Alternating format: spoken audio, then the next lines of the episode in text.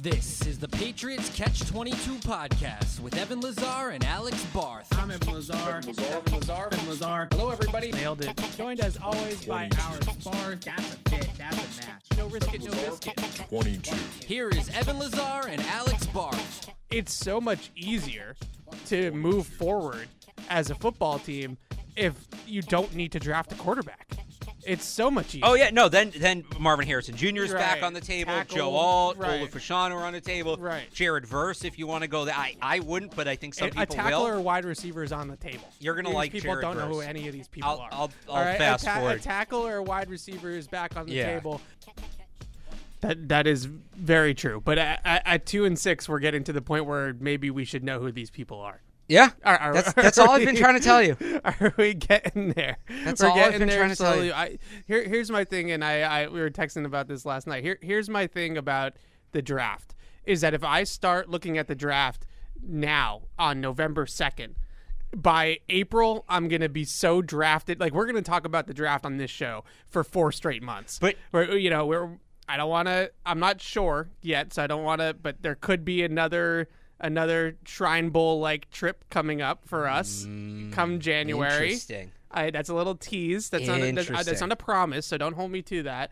Uh, but it's it's in the works. Okay. So th- we're gonna have plenty of draft, right? And, Yeah. and so if I start talking about the draft now, then Lord help me. So here's here's here's what I'd say to counter that. By the way, I love how you didn't even introduce the show or introduce I us. was getting we literally just picked up I was getting there. th- like a conversation we're having over text. I walked in here and we're just rolling from that. Yes, we are. Uh, for people who would think that the show's inauthentic or anything, um, you you usually get started in like February, right, with the draft. As soon as I give myself like a week to Okay. to take a break uh, from watching film after the season ends, and then so yeah, when we went to the Shrine Bowl last year, that was my start. And you're usually pretty filled in by the time Yeah. we get to, to the draft. Yeah. Think about how much deeper you can get into it now. No.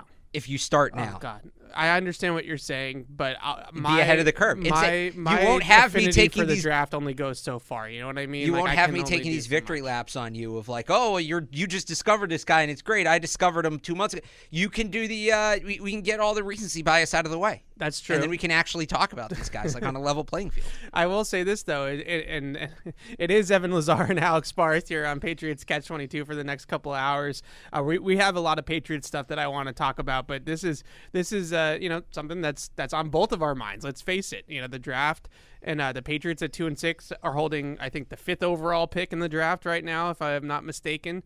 Um, if the draft were to be uh, tomorrow, uh, let's say, and or maybe it's sixth, fifth or sixth, somewhere like that. It's And- the second. What? Eh, Never mind. It's not the second. Today? No, I'm saying the draft pick that they would have. Oh, okay. This is this right, is all right. classic us. Continue. What a start! What a Continue. start! Off the rails already.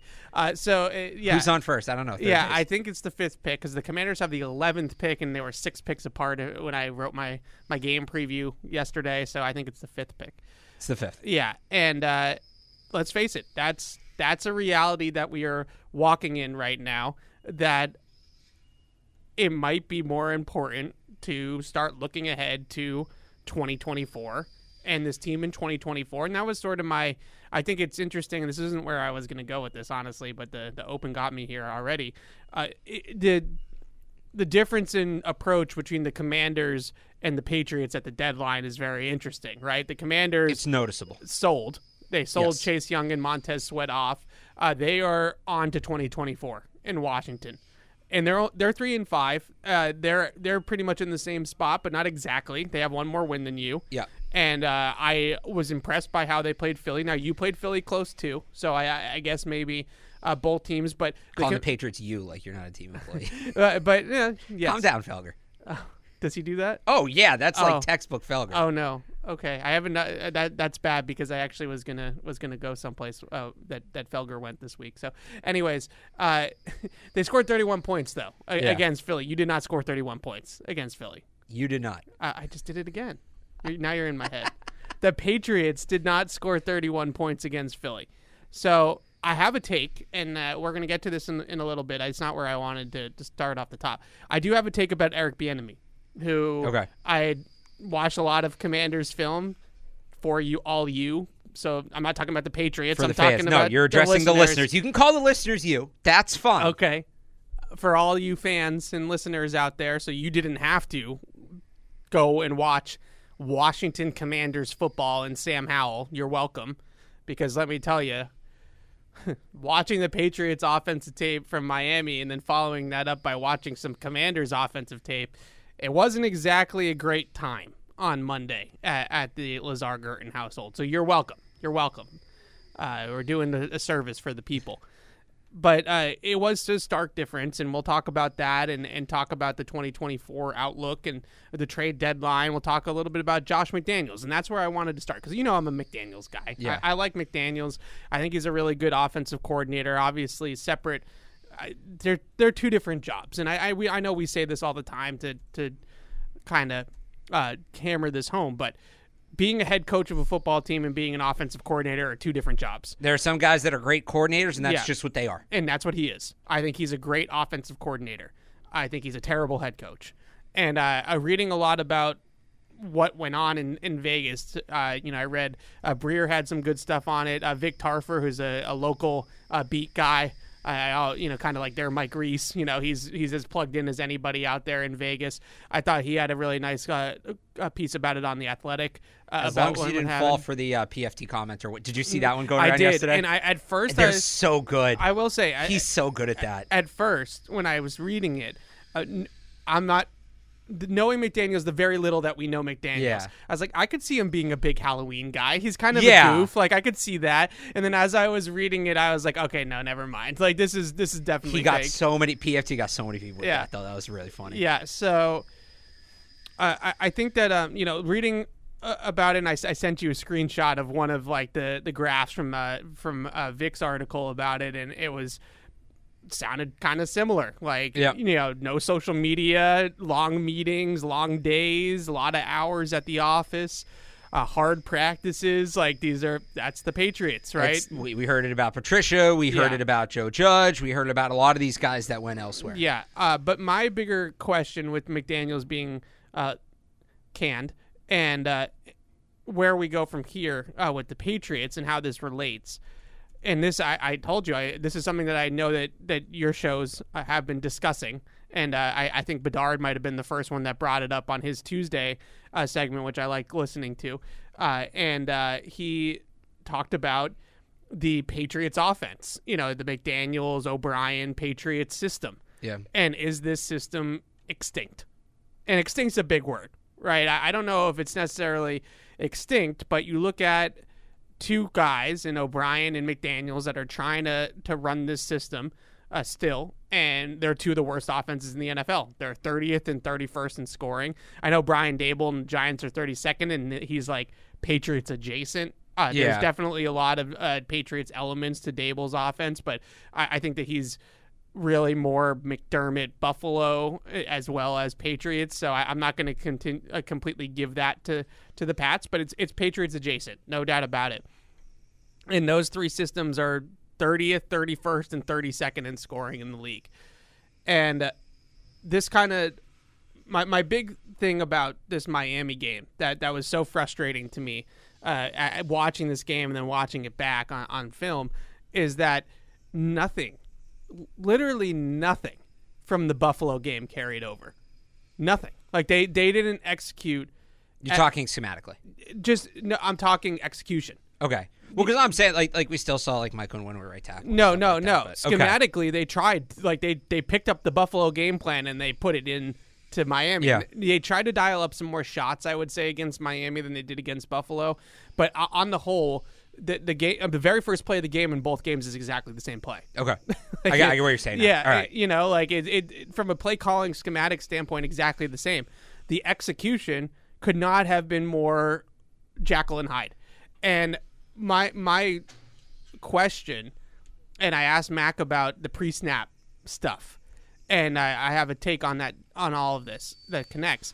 My question isn't necessarily is it extinct to the point where it's no longer schematically sound because I don't think that's the case. I think it's still a sound system. But is it extinct to the point where you can't execute it week in and week out? It's inconsistent because there's so much moving parts. Their quarterback at the line of scrimmage, most of the time, there's like two plays that the quarterback has called in the huddle. There's a run play, there's a pass play. Then there's checks. Then there's a, a, a whole alert system based off of how the defense is aligned, uh, mic protections, you know, things like that. And it, yeah, th- we're getting drilled. I don't know if people can hear that over the air, probably. And uh, Marine's on the case. He just he just went out to to Yeah, doing some construction out here. yeah. There's all sorts of different things, and that's just okay. That's pre-snap, right? You know, you got to get Yeah. the, the team in the right play. And, and what I see from Mac is, you know, he's already been called for a couple delayed games. First of all, trying to get the Right. team into the right play, and second of all, I, I, I see like he's frantic. You know what I mean? Like he's at the line of scrimmage and he's making all these checks and he's making all these calls and he's waving all this motion and oh then a- a receiver comes in motion and then it shows to the def- the offense like oh they're in man okay well we then we now we have a man call so now we have to alert to the man call or like I, I want to you know uh, hot route it or I want to you know uh, set a certain route because it's man coverage now so I'm checking to a, a fade or I'm checking to this and then okay and then the ball snapped and we're ar- we've already done 17 things before the ball is even snapped. And then the ball snapped and then after the snap the quarterback and the receivers have to see everything the same way. The routes convert the quarterback needs to be on time the receivers need to be running the proper routes like all of these different things need to happen and i think that you know i i, know your station and felger and his take on it is that there was only one quarterback that could execute it at a high level and it was brady and I think there's something to be said for that. But I think it goes beyond just the quarterback. I think it's the whole thing. And I, I just wonder if the inconsistencies that we have seen are obviously reflective of the talent on the field. There, there, there's definitely that element to it where players that are not very talented aren't going to be able to execute it in you know every single week, every single play inside and out. But I also wonder, uh, to a degree, how much uh, overthinking is going on in this system. Like if we're, uh, you know, last example, then I want to get your your take on this. Yeah. Pop Douglas, who I, I think it's so hard to point any fingers at Pop Douglas because he's probably their most dynamic player on the field on offense right now. Yeah. and it's that's very Especially without Kendrick Bourne. that's very crystal clear uh, when you watch it how he moves differently than everybody else on the field. But even he has a lot of mi- route running miscues on tape, and you just wonder.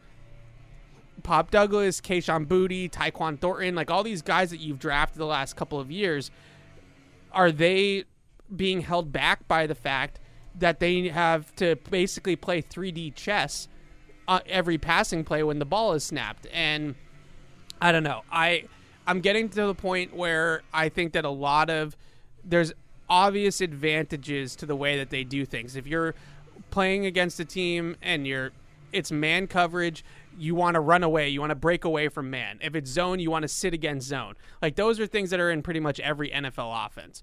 But I think a lot of the different moving pieces and moving parts uh, sometimes can be more cumbersome or bog down players and bog down the quarterback who isn't seeing it quickly enough right now and isn't reading the field very well. And I wonder if he's Mac is so just his brain is moving at like a thousand miles an hour. Yeah, overwhelmed.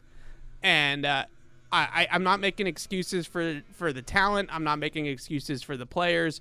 Uh, but I, I think that there's more to this story than simply just Mac sucks. And I feel like the the only way that you can be right right now uh, for for a lot of people is if you just scream and yell that the quarterback stinks and they need to move on and it's over and he's terrible. And if you there's no nuance, right? Like you can't have an in between take. You can't have a opinion that's that has any sort of context to it. Uh, you just have to say he stinks. And I, I, I think that there's a lot more to it than that. And I, now that McDaniels failed in, in Vegas, I, I'm starting to wonder if this system needs to adapt and change. and I think some of it is uh, on top. Look, they they did things with Brady, and, and there were benefits for Brady, not just the processing power he had, but being in it for 20 years and building on it and building on it and building on it. Jimmy Garoppolo is a guy that was in that system, Yeah. right? So he had some experience, and he has and he looks that I think exactly the same. Like I watched the Raiders Mac offense. Jones, you're saying. Yeah, he Yeah. looks skittish. He looks uncertain. His eyes are everywhere. Like he looks exact. And, and I think you can make some some correlations to the offensive line play if you want as well, and say that both offensive lines have been putrid, and that's part of it. But Jimmy is, you know, a lot of those throws uh, to Davante Adams that that everybody is like freaking out about the deep balls and stuff like that. Yeah, they're they're bad throws. Like he's is inaccurate on the pass. I'm not trying to say that that that it's this deep, but at at the same time, he's late to a lot of it. You know what I mean? Like he's not seeing it quickly enough, and then uh, then he sees it, and then he's trying to you know kind of hit it late in the down.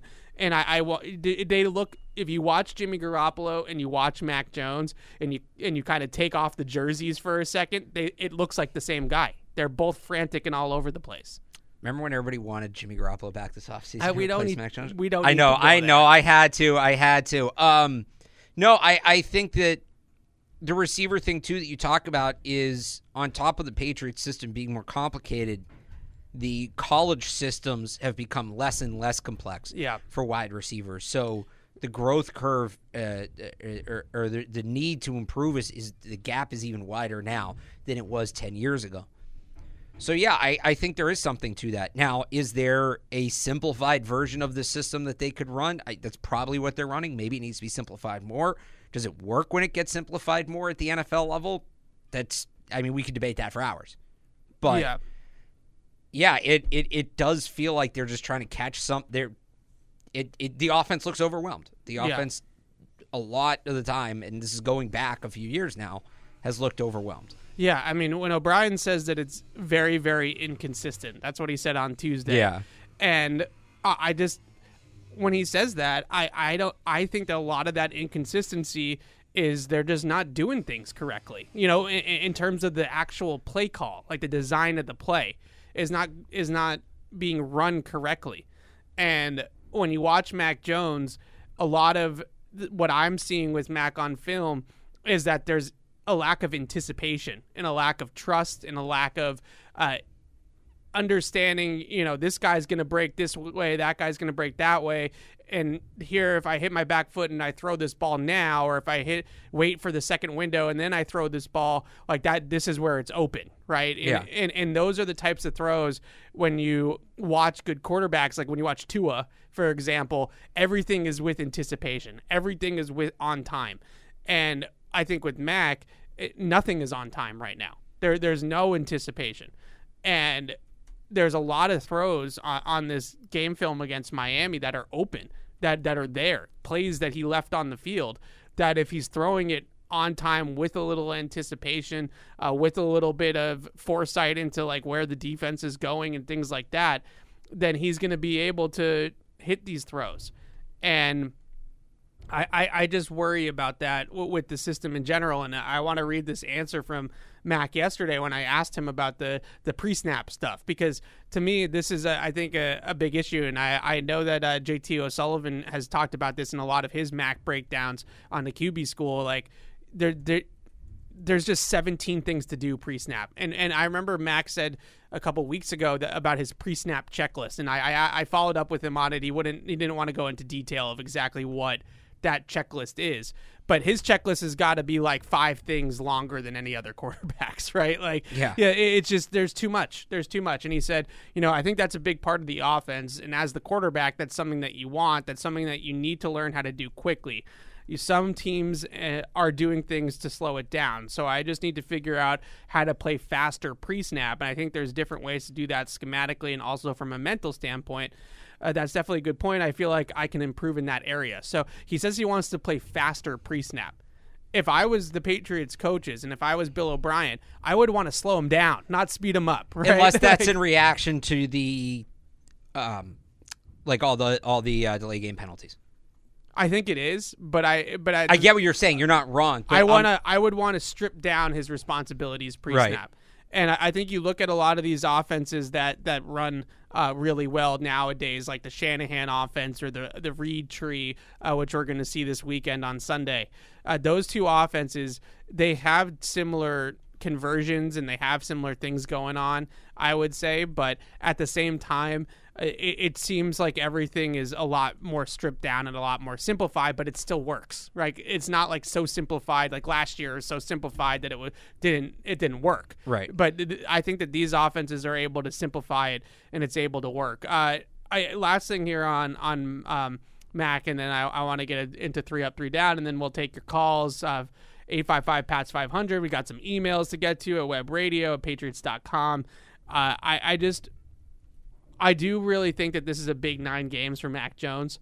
I, I've given him as long of a. I think we. I, I don't want to speak for you, but I think we have given him as long of a leash as maybe anybody to try to prove to So us that's what they say on Twitter that and in the YouTube comments. uh, that's I, I think we've given them a, him as long as of a leash as anybody to prove to us that he is. I, I would say like a franchise guy is maybe a, a stretch, but just a guy that you can win football games within this league and and build around a little bit.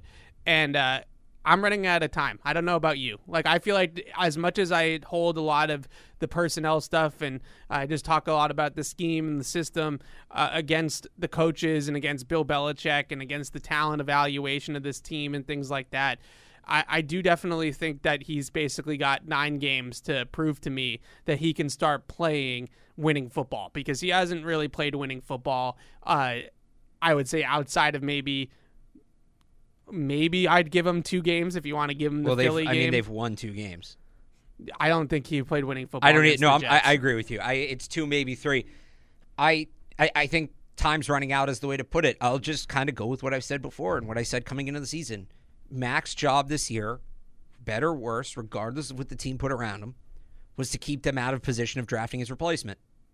He hasn't done that, and that with, with the rookie contract coming up, why are you going to commit to a guy who has you picking in the top five when you can get a better prospect? Yeah. on a and, and extend that rookie deal out another four years as opposed to just having the last year of it, four or five years with the option. Right. Instead of having the last year of it with the option looming this summer. That was the stakes. I, I, I said it on here. I said it on the sports hub. I said it everywhere. That was the stakes for Mac Jones this year. Can you make it so the team can't reasonably draft your replacement? And so far, and through some fault of his own, a lot of it not at his fault, but it happened. This is where they're at. Yeah, yeah. I, I think he's got nine games to show me that it's it's you know, obviously the the tangible thing is picking up the fifth year option. Yeah. Uh, but in general, I just think that he's got nine games to show me that their first round pick should be on Marvin Harrison Jr. and not on Drake Maye. Right. Right. Like that. That's that's the bottom line. And now, if he plays well in the last nine games, they're probably not going to be in position to draft either. But that's kind of the point. Right. He's got. Yeah, I agree with that. I, I think right? you said If, that if they're in position to draft Drake Maye, they should be drafting Drake Maye. Right. If they're not in position to draft him, it means Mac probably, especially with the all the injuries now. Yeah. It's not like the defense is going to carry him. Right? It's not like Mac's going to be playing bad, but the defense carries them and suddenly they're picking 12, 13, 14, whatever. Yeah. Everybody's hurt. It's just him. Yeah. If they win enough games that they're not in the top five, Mac played well. And, Yeah. and then it becomes, then you can start doing the Jalen Hurts thing in the second round, guys like Jayden Daniels and JJ McCarthy. But no, where they're at right now, he's not kept them out of the spot where drafting his replacement is unrealistic.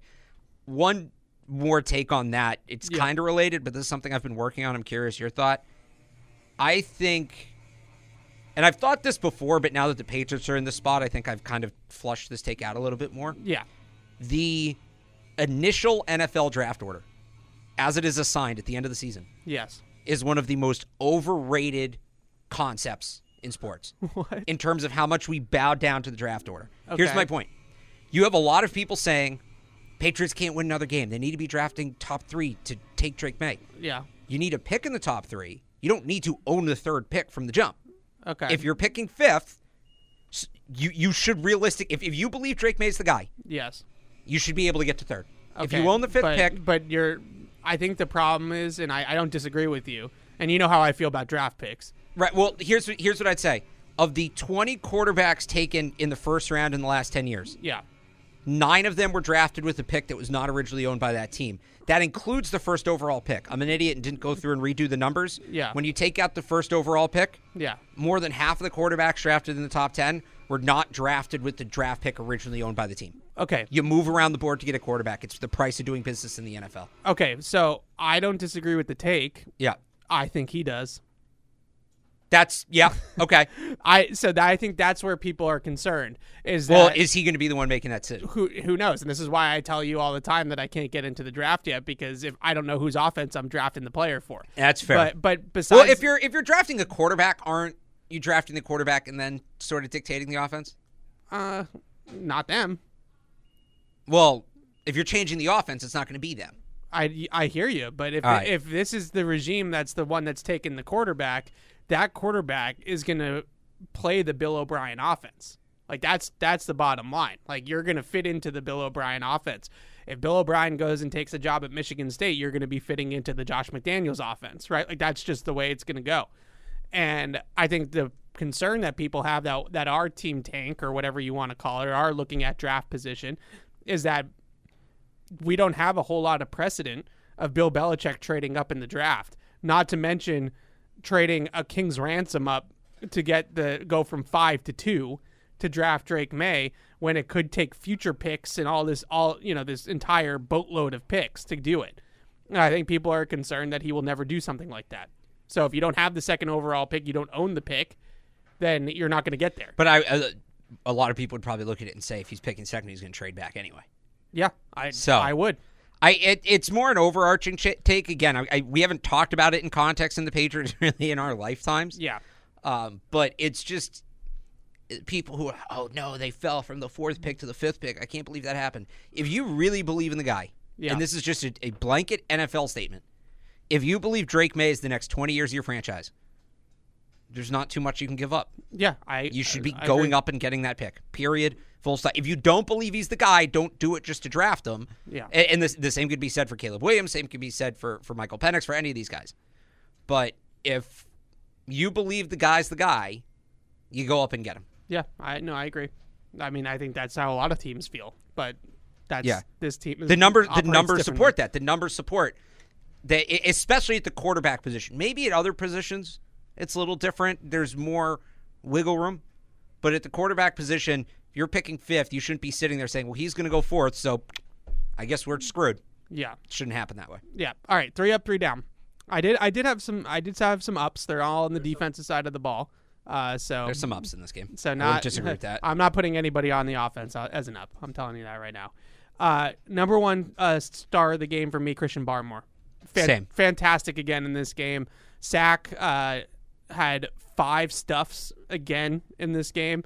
I, I think that that's really been the the part of his game uh, that has matured the most is his run defense. Uh, he's he's doing a fantastic job of uh, using his his leverage, using his hands, uh, using his upper body power to press blocks and uh, hold gaps, but then also uh, sh- flashing that range. And uh, when teams try to zone block him, he's you know swimming around blocks, and that's where he can use the get off and the and the ability to uh, lateral movement and things like that.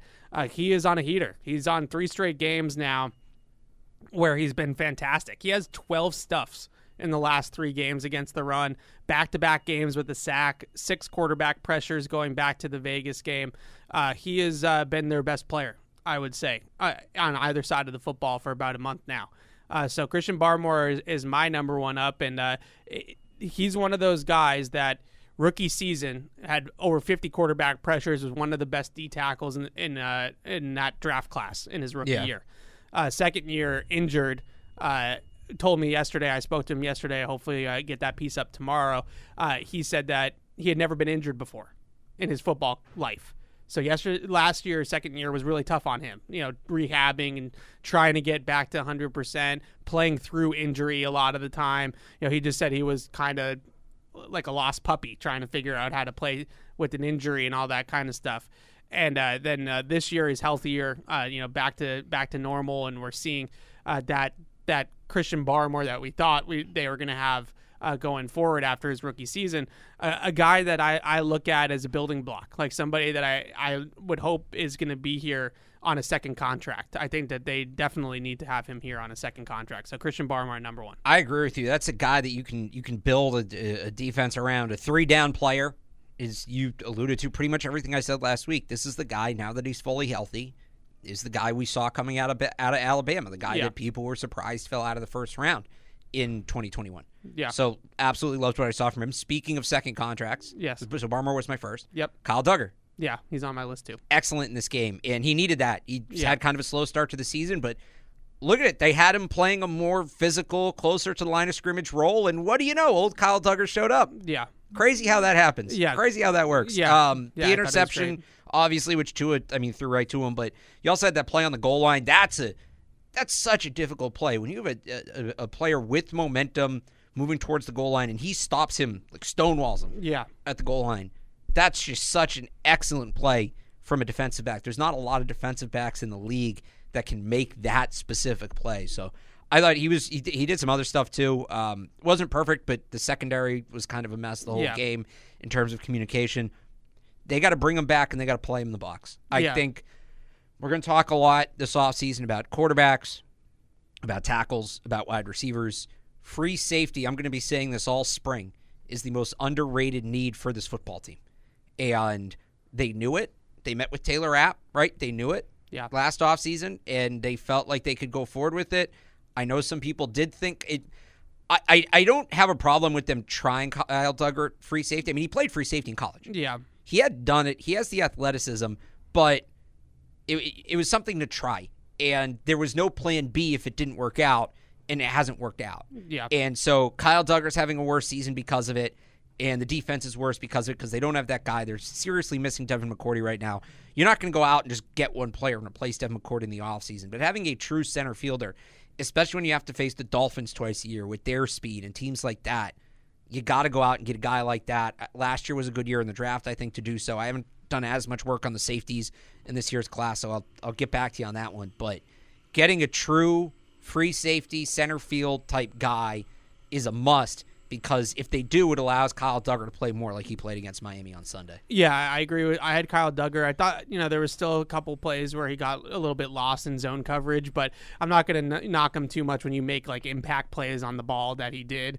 Uh, interception, like you mentioned, good disguise coverage. Really wasn't anything that he did on the play, but he made the play. Right, that's the most important thing. Uh, then uh, you know I, I agree with you with the tackling and the plays near the line of scrimmage were really good in this game. Uh, that's the Kyle Dugger that they were hoping to get every game this season, and it, it took like you said with the free safety position. And I think that this goes back to you know some of the critiques that we've made on, on this show of Belichick the GM. They had known that Devin McCourty was year to year for like three years. And they just never addressed free safety. They never brought in even a day three pick. Right. To I mean, like Josh Bledsoe was not. He's a box safety. He's a box safety. He's a box. also. He's a box safety. Um, I'm trying to remember. There was one guy they brought through who like didn't last, who I wanted to see play more, and I'm blanking on the name. But even guys like like Myles Bryant, yeah. I think could play that role. They haven't put him back there. Jonathan Jones, to me, when you had and, and injuries maybe changed, but you had Jack Jones, Christian Gonzalez, Jalen Mills. Jalen Mills, another guy I thought yeah. might play free well, he, safety. well, that's what he, he's. That's what they've done a lot more of the last. They're doing it couple more weeks. now, but it's like Jonathan and Jonathan Jones had done it. Yeah.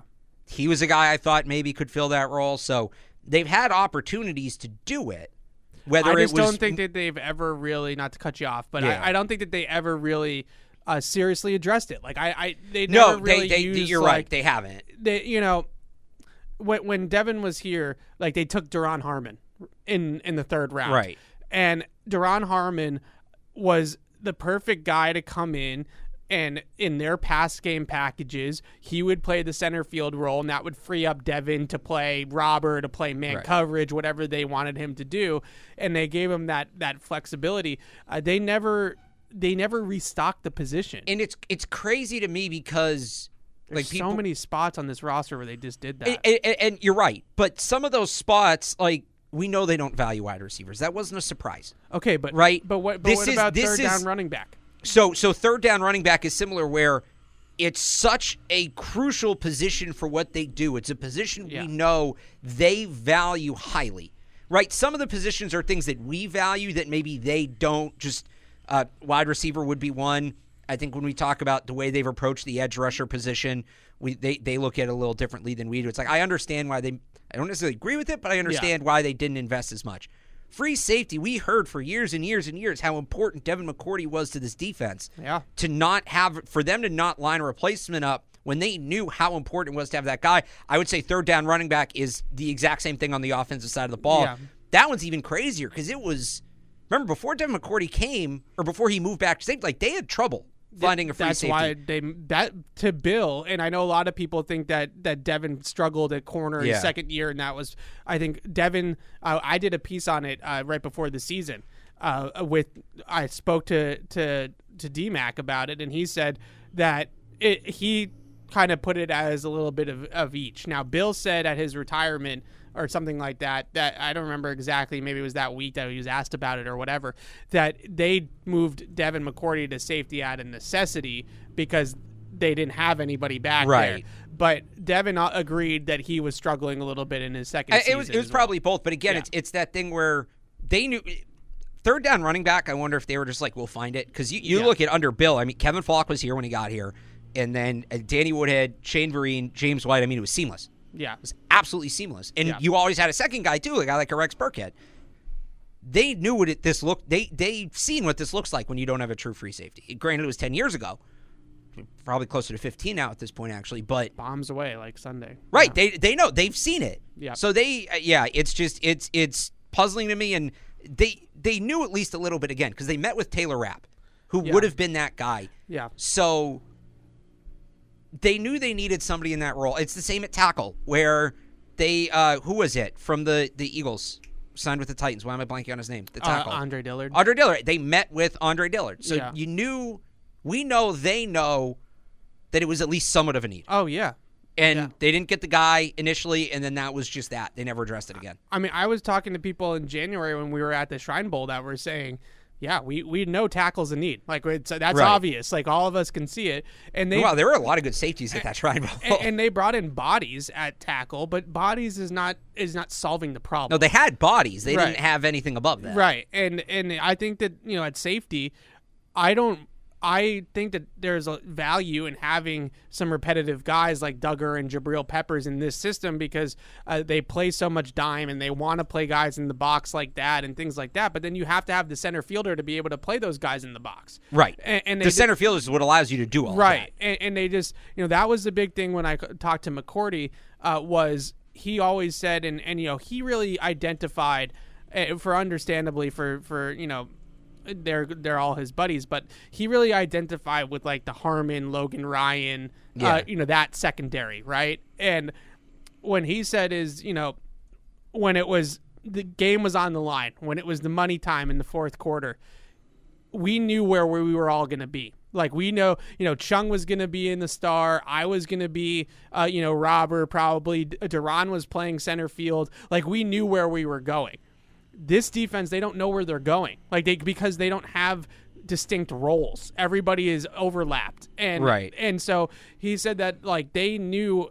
I knew where I was going to be. They knew where we were going to be, and it, it worked. It fit together. This secondary in the back end doesn't fit together. And you can add Marte Mapu into that mix as well of playing him out of position, first of all, which I will never I will never let that go. But I, we, we sat here. You told Yeah. me he was going to be a linebacker. I I I will never let that go.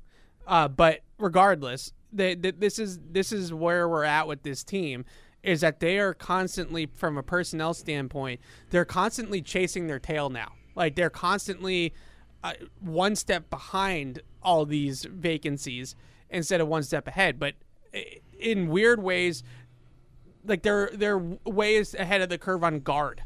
Like they they have like 16 guards. Like cool. So Yeah. so that position's stocked, right? Whether Mike Onwenu is a part of their future or not, they have a guard. Well, he should be part of their future tackle, but that's another conversation. Another conversation. Yeah. and and, and they so they have guys to replace Onwenu if Onwenu walks in free agency, and they they that's what they used to do all the time at every position though. They used to have tackles. They used to have you know safeties. They used to have these players, and they just they don't third down running back. Like the fact that this team doesn't have a, th- a true third down back or a scat back is just wild. Especially with the offensive line being the way it is, and you need that guy to check down too. Do you know how many times Mac Jones is just sitting there waiting for Rhamondre Stevenson to run a route? And and Rhamondre's got it one on one with a linebacker. And if he had if they had a real James White type third down running back, that that that would be those would be easy first downs. We we took we, we took it for granted. You remember like back in the day, third and five, James White, a little, yeah. you know, just a little kick out route, catch the ball at the line of scrimmage. It's a linebacker between him and the sticks, and he every time, every time he got that first down, Yeah. made it look easy. Yeah. I, As he did, Danny Woodhead, Shane Vereen, Kevin Right. That's the thing is like if it was just it's like Brady. Like Brady was the only one that that could play this offense at a high level. Right. but it, not to take anything away from James White, but James White did it. Shane Vereen did it. Danny Woodhead did it. Rex Burkhead even used to do it a little bit. and Like, they it, it, they proved they could get guys into that role. yeah, I, I, it's That's why it's different. That's why the wide receiver thing is different to me than some of these other positions. We've seen them develop free safeties. We've seen them develop running backs. Like that Yeah. should have been, and maybe that's the downfall. Maybe it was they knew they could develop those guys, so they were like, "Eh, well, you know, we'll Well, I think somebody. that I think they drafted Pierre Strong, and and, they gave up on maybe they gave up after. That's a guy that had what 19 catches in his college career, Yeah. and they gave up on him after one year. That's a that's Yeah. not if that's your best effort, that's not much of an effort. Yeah, I, I agree. And Ty Montgomery is whatever. Yeah. All right. Uh, last uh, up here, um, as we just went down, uh, uh, Keion White. All right, my last Yeah, up he was is good. Keion White. Uh, I what I was really intrigued by in this game from Keion White was his play recognition. It wasn't just like plays where he's a bull in a china shop and he's just blowing things up. Uh, the the tackle for loss on the jet sweep I thought was a real sign of growth for him. He played his edge, stayed disciplined, read out the play, made a play behind the line of scrimmage. Uh, that I think beginning of the season, Keion White might have just ran up the field there and and, and given up the edge. This this year, uh, you know, this version sees it, makes the play. I thought he was really good. Also had a hurry in this game. Uh, made a stuff against the run on a zone scheme where you saw some of that range. Uh, the one thing I'll say about Keion White, uh, really, I, I good game, impactful game. He's kind of a tweener, and I still think that they're kind of fig- trying to figure out where exactly they're going to play him long term. Now, I think the most obvious route is he's a stand up guy on first down and then he's an interior guy on second and third down. That's probably where we're headed with that. Uh, but he's he's a tweener. Like I, I he's a little bit big to play as a stand up outside linebacker, but he's not quite powerful and big enough yet uh, to play on the interior for all three downs. But I think that they have something here with Keion White. They just have to you know, round him out a little bit and figure out exactly where they're going to play him. Yeah, I, I and that that's something too that just comes with being a rookie. And you mentioned the tweener thing. They'll they'll get him in the offseason. They'll put him on a weight plan, on a meal plan, on a workout plan, whatever. And whether they want him to bulk up or they want him Yeah. down, like they'll that that'll happen in the offseason. He'll come back next year, I think, like fully fit into a role. So Yeah. eh, he, I'm still excited about it. Look, I'm still excited about the draft class. Yeah. As as kind of upside down as the season's gone, the flash we saw from Christian Gonzalez was very exciting Yep. and it's not it's it's different with a guy who has like a knee or an ankle right where you're like is he going to come back and move the same like Yeah. it's relative not to i'm sure that there's a massive rehab process and he's working Yeah. through it but you get what i'm saying right Yeah, yeah. um keion white's looked good my third up i know you said you had nobody on offense i have one Yeah. and it's i don't know if it's necessarily him playing well it's something i saw it's demario douglas Yeah. and on the kendrick bourne touchdown Yeah. two defenders go with demario douglas It was a coverage bust. But No, not but No. coverage bust. Why'd he bust? Why'd he? Because that's the guy they're they, looking at. They messed up. That's the guy they're looking at. There were I- I other don't instances so. in the game too. Like he was getting doubled during the game. I didn't see it. He was getting doubled during. He saw it.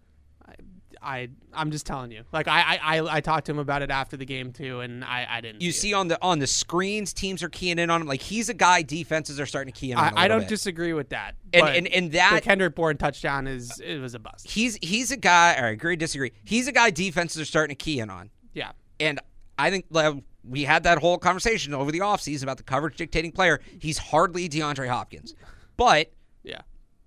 When's the last time they had a guy that defense is kind of, especially a rookie, that defense was like, No, "Wait, I- yeah, we might want to take a look at this guy. So I agree. Now, how does he build off it? He has to still be able to produce when he gets this kind of attention. Yeah. but that's a sign of an NFL. re- Like where it's not. That told me it's not just us seeing this guy and being like, oh my god, it's the first receiver they've drafted in years who's producing. This is great.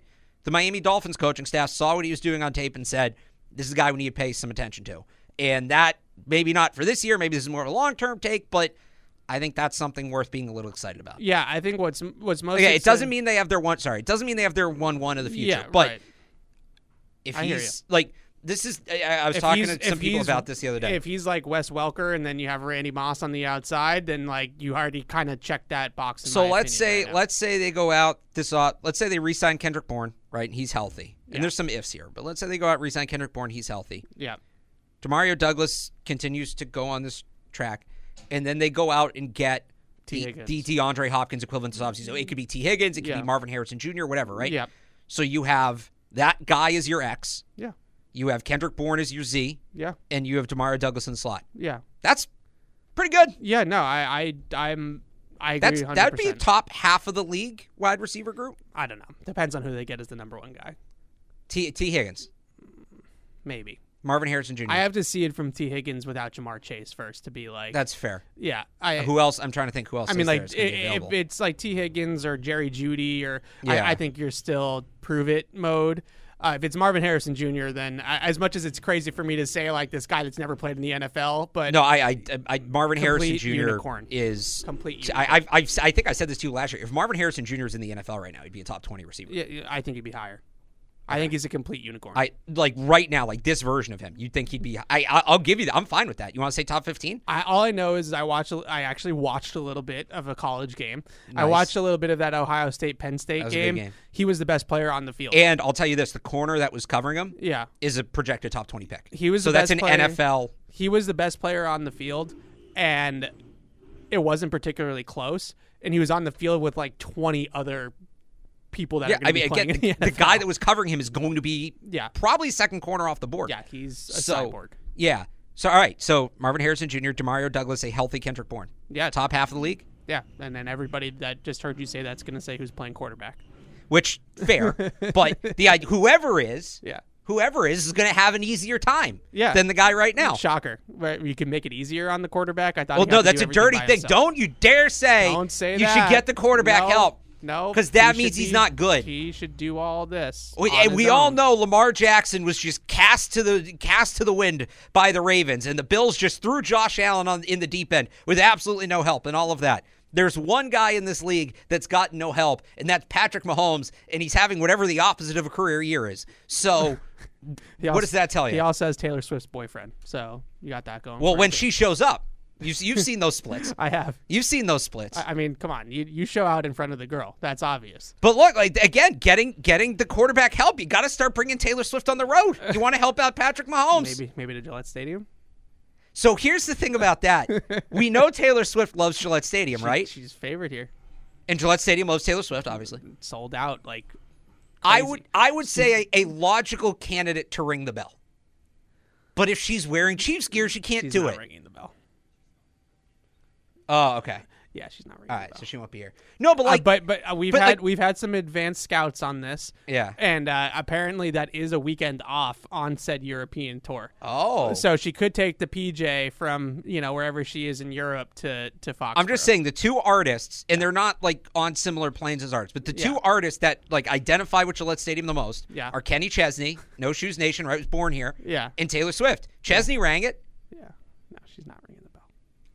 Should I, maybe not this year, but it should be considered. I, I agree. I agree. I'm not even, and I'm not like that over. The, you're a much bigger Taylor Swift fan Yeah. than I am, Love Taylor Swift. but it would be cool if she rang the bell. I do. I do like her. Uh, she's good, like great, great plain music, great, like you know, need to decompress music. Just, I, I, I do like Taylor Swift. All right, uh, three downs here. Uh, we've already talked a lot about my first down, so I won't, I won't Mac rag, Jones? I won't rag on Mac Jones any more All right. than I already have. Uh, I will say this though, you know, uh, there's just there's too many plays that he's leaving on the field. There's just regardless of all the there's a ton of issues with this offense. There's uh, issues with the receiver room routes, things like that. I once again am questioning what the hell they're being coached by Troy Brown. Like I'm sorry, but this is just year in and year out. It's the same thing. Offensive line, uh, you know, all of it, right? But uh, at the end of the day, the quarterback's got to make some plays. There's plays to be made on this film. Uh, the I thought uh, the interception was one of his worst plays uh, in a couple weeks.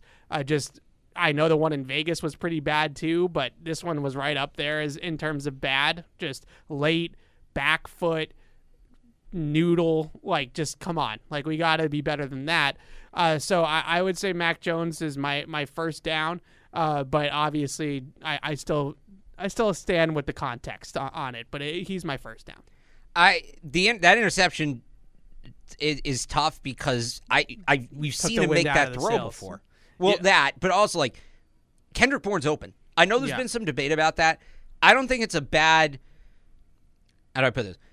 Throwing the ball to Kendrick Bourne in that spot is not a bad decision. The to throw a touch pass in that spot is the bad decision. I don't think he threw a touch pass. I think that's that's Right, so that's the, ball. question. Like, was it was it, and, and that's where I go, and that's what he said after the end. Yeah. It was a bad throw. Like, Yeah. he saw Kendrick was open.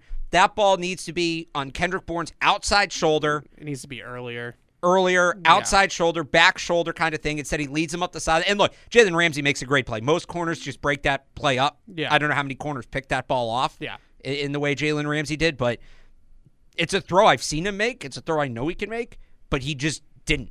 Yeah. And it's that's what's fr- it's the consistency thing. That's what's frustrating because Kendrick Bourne is open on that Yeah, play. I agree. He's open. Uh, it's late. His feet are a mess. The fake is horrible. The route wasn't great. Like I think Kendrick Bourne could have been available to him a little bit sooner, which would have helped.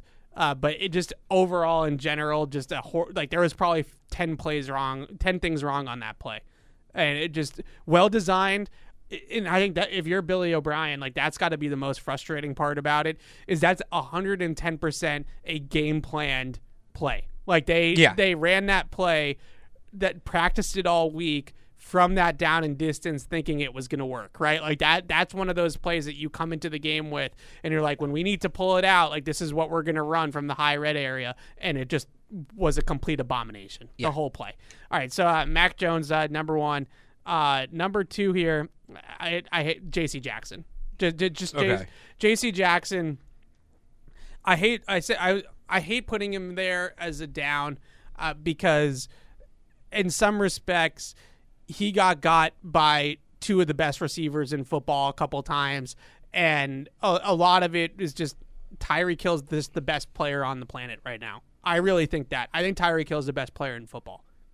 And if I was a voter, and I'm not, but they should let me vote on MVP someday, I would be voting for Tyreek Hill so far. Now there's a 17th game, so that that's a that's a factor here. Uh, but barring injury, he's going to be the first 2,000 yard receiver in the history of the NFL, Yeah, and he's going to do it by like 150 yards. So he, this, he might do it in six in yeah, sixteen. Games. So he Yeah. might do it in 16 games. Exactly. Uh, he is the most unstoppable force in the league. That being said, the the the bad eyes on the on the touchdown on the 42 yarder was awful. You know, just looking in the backfield, peeking in the backfield against that guy. If he if he hands it off on the jet sweep, then come up and, and make the tackle. And if you give up ten yards on the jet sweep, you give up ten yards on the jet sweep. The last thing that you can do is is give up a forty two yard touchdown, right? Like that's that's way worse than Yeah. just like sitting back and then coming up and making the tackle and maybe giving up some yards on the jet jet uh, you know jet motion. Uh, that was a horrible play. Uh, Jaylen Waddle spun him around like a top on that blaze out. That was that was yikes. Couple penalties. I know the one in the end zone was a little ticky tack, but Jersey tug is going to get called in this league now. That's just the bottom line with that. Uh, he had a couple of run plays too, where he was like the crack force and just didn't like didn't Yeah. didn't replace the edge. Uh, that was rough. Uh, rough game for JC. I will give him this though. He was very accountable about it after the game. Made no excuses. Wouldn't let us talk. You know, talk him into making excuses about the refs. Uh, he was he was he owned it, and I'll give him that. So it's not like rag on him too much.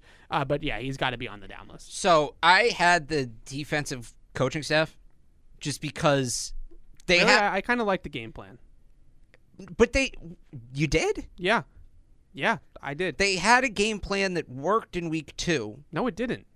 The where, this notion that that game plan worked. They allowed two fewer points. Tyreek Hill was less productive. Jaylen Waddle was less productive. How is this game plan better when they gave up two Because 100 at yard lea- receivers? Because at least they stood toe to toe in the middle of the ring. if if if Jonathan, jo- they didn't. They allowed 250 yards to two guys. Okay, they had an interception. They got him. They had on, an interception week two. Yeah, but on it, it not in like the same like part of the field. Like this game, I. I I give them credit the last two weeks, 100% defensively. They stood in the middle of the ring against Josh Allen I- and Tua. they and did they against Josh- They tried to fight. They tried to.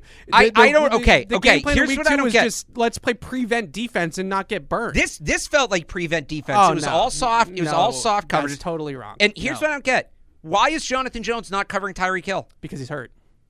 But so he can cover Jaylen Waddle? I, I think that he I think he was limited in this game. I it just it. I think you had to at least give him a shot. At a certain point, J.C. Jackson couldn't do it. Myles Bryant, stop putting Myles Bryant on fast receivers, right? I, else I- they have? Like Jack Jones. Jonathan actu- Jones, give him a shot. Jack Jones actually ended up covering Tyreek Hill more than than JC. because they had to take JC off of him. Maybe. I just I don't understand. If Jonathan Jones is healthy enough to be out there, you got to give him a shot on Tyreek Hill. That's the guy. That's he, the he guy that covered him understands for it. like six or seven. I just snaps. I, I it, it all felt very soft. It all this one felt it- very preventy to me. Oh no, he, they played a ton of man coverage in this game. They played like forty five percent of their downs in man coverage. but, but but it saw they're all they're playing off. maybe a little bit. We talked we talked about this on the show, Evan, leading in the game. They need to get up, they need to press, they need to be physical I with the that receivers, was- give the pass rush a chance. I think they did. I think they blitzed a lot in this game. They had like a forty five percent blitz rate on Tua. They played like fifty percent man coverage in this game. I'm talking I'm I thi- talking I about think they okay. tried. I just think that the the Dolphins receivers are better, and they just got burned. When, when I'm saying I don't like the game plan, I'm talking about specifically in the secondary. I'm fine with what they did up front. I just think they they played too safe in the secondary. Maybe I don't know. I, I think they didn't play safe enough. Like, you know, they're they're getting pulled up by eye candy and stuff like that in the backfield and giving up 42 yard touchdowns like on quarters. Like it's quarters coverage. Like you you can't give up the deep part of the field in quarters. You have four guys across the deep part of the field. I just think they're trying to get guys to run with guys they weren't going to run with. I don't disagree.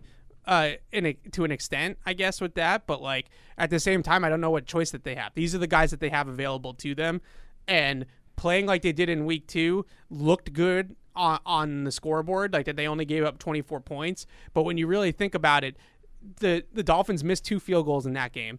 Tua tripped all over himself on, on third down in the red zone, and that's why they they forced a field goal. Tripped then. all over himself in this game, fumbled the first on the first drive of the second half. Yeah, and they they competed. I thought in this game it, for most of the first half. It, really, the only time that they when, when you're give when you give up when you have third and 14 twice and you give them a first down both times Yeah, without beca- giving a because giving up a penalty. because they missed tackles and they like the, like all that type of stuff to me was like execution. Like they they, they missed tackles. You know, Jahlani Tavai like has uh, what's his name the the running back like in the flat on the screen and he just misses the tackle. Like I, I don't know, you know I, I I commend the defensive coaches the last two weeks.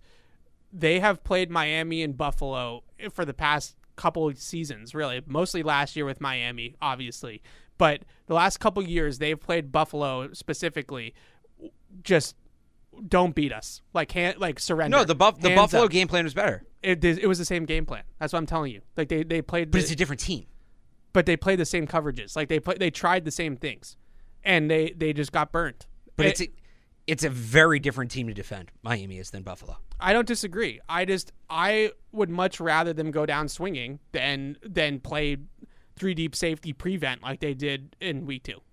I think they if if if Jonathan Jones was hurt, then they kind of had to do that. I see. We we talked on the show last week. Get up, press them, get physical. Yeah. make them get off the line and see if you can get to Tua Yeah. while while these guys are trying to get off the line. They did none of that.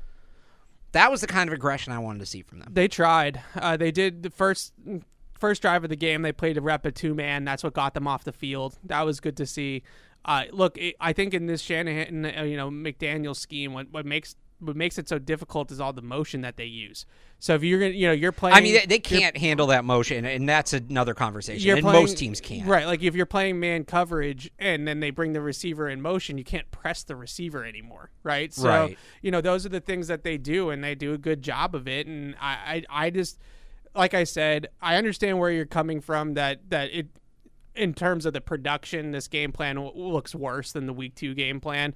But in week two, uh, what I saw was a team that was basically just like dying not to lose, right? Like they're playing not to lose.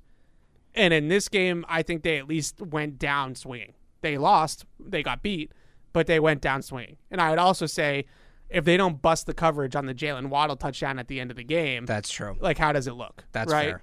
Well, I, I so to go back to the original point, coaching, uh, de- defensive coaching down, didn't know what they were looking at on that play. That's a coaching thing. Got to get them ready for that. So Yeah, I mean they they had been switching it all game I just long, let, and they didn't. Switch let me it. let me put it this way: the defense didn't look prepared Oh really? with with the motion stuff. I'm saying. Oh, like, I think they did. On fourth down, like the first fourth down of the game that they went for is like fourth and one. there were too many instances. You, the That J- was just an excellent. JC JC Jackson coming up towards the line of scrimmage on the Tyreek Hill touchdown. Yeah. The the the the getting beat on the Jaylen Waddle one. Tyreek Hill said it after the game that they knew they were going to key in on certain things, and if they recognized him keying in on slants and in cuts, they could beat him over the top, and they did that multiple times. I guess. Yeah, I, I just I think they had a good plan coming into this game, and then I think unfortunately, the execution just went down the wayside because they don't have the players. They just don't have the horses. Like they would, they were doing uh, a lot of like the switches on the motion that uh, teams have done. You know, that first fourth down of the game, I know that it gets converted, uh, but it's like a, a ridiculous back shoulder throw by Tua to Jaylen Waddle. And uh, the motion comes, and Tyreek goes in motion, and Myles Bryant and I think it was Jack Jones on that side of the field. Maybe was, oh, no, it was J.C. Jackson. They switch the motion, right? And, Yeah. and Myles Bryant takes the, the new number two, and, and J.C. takes uh, Tyreek Hill, and they had it covered really well. It just was a better throw. And uh, I, I just I think that they had a plan. You know, that a lot of those Kyle Dugger uh, tackles that we talked about on the goal line and things like that, they they were covering the motion. Like Yeah. like Jabril Peppers had him if he came out the the right side, and, and Dugger had him if he came out the left side. Uh, they, their communication broke down on the Waddle one. Like J- Jack Yeah. Jones was in one coverage, and, and I mean, four guys go with Tyreek Hill. yeah, it was. Yeah. Yeah, it was a bust. Um, all right, uh, last one here. All the wide receivers, every single one of them, all of them All right. are on the list. All of them.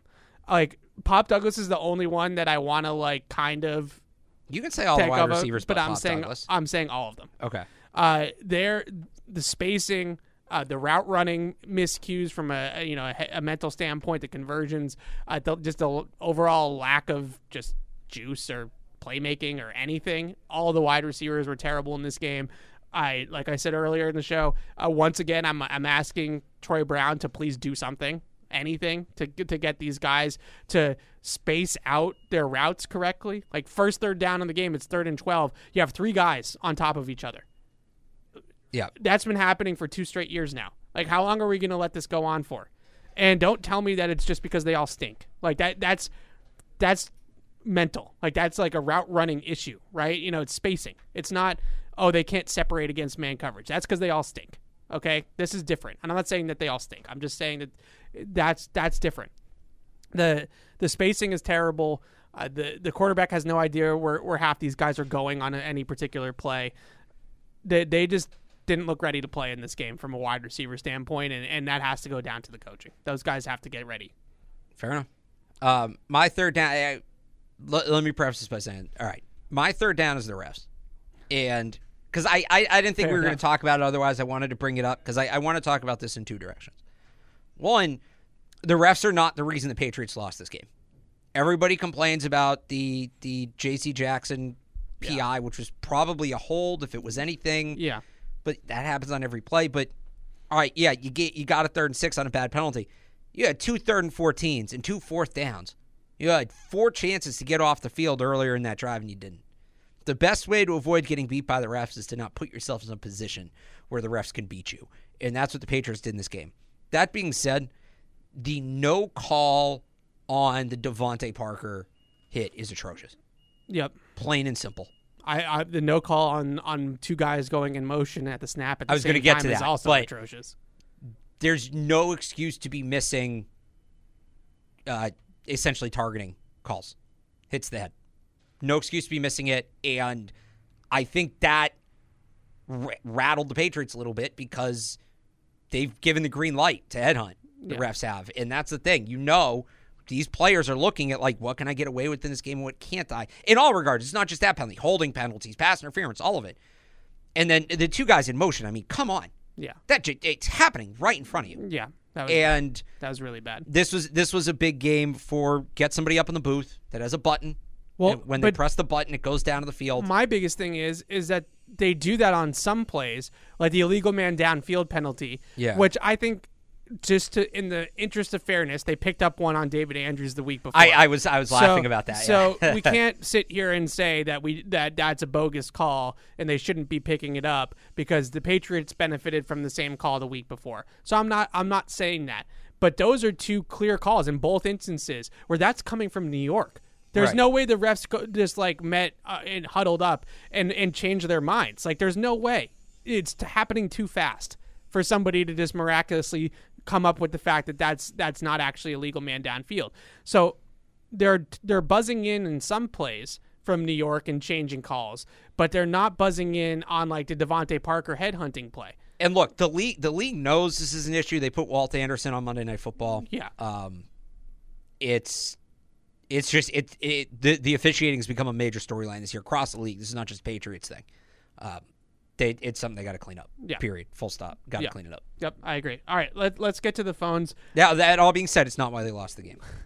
I like how we always have to like preface it. With So that. I have a rule. I, I have a rule. I sorry, I know you want to get Yeah. phones. I have a rule personally. I allow myself one game a year, calendar year, yeah, all sports, all my teams, all of them. I get one game a year that I get to blame on the refs. That's it. And I haven't used my game yet this year.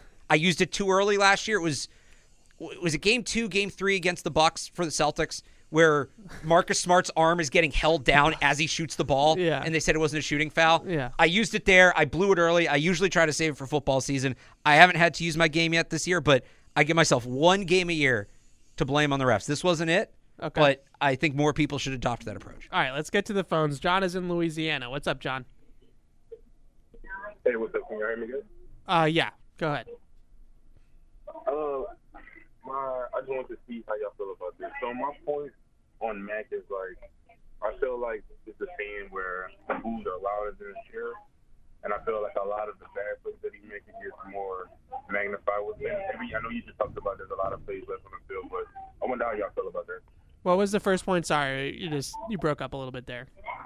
Oh, I said I feel like the saying is the boos are louder than the cheer. I feel like that's coming full fruition with uh, Mac right now. Okay. All right. Thanks for the call, John. I appreciate it. Uh, I, I guess I don't know. I I mean, I, I I don't know what that saying is, so maybe that's that's throwing me off a little bit. Yeah, I'm not familiar. But, uh, but at the same time, I, I I feel like with Mac, the criticism is all fair of him. Like we have to be objective of what we're seeing on the field, and he's not playing good enough. Like that's that's all fair. I, what my whole take is with Mac, and I, I think you know, Alex, you mentioned earlier in the show that we kind of get ragged on for being like Mac apologists and making excuses for him and stuff like that.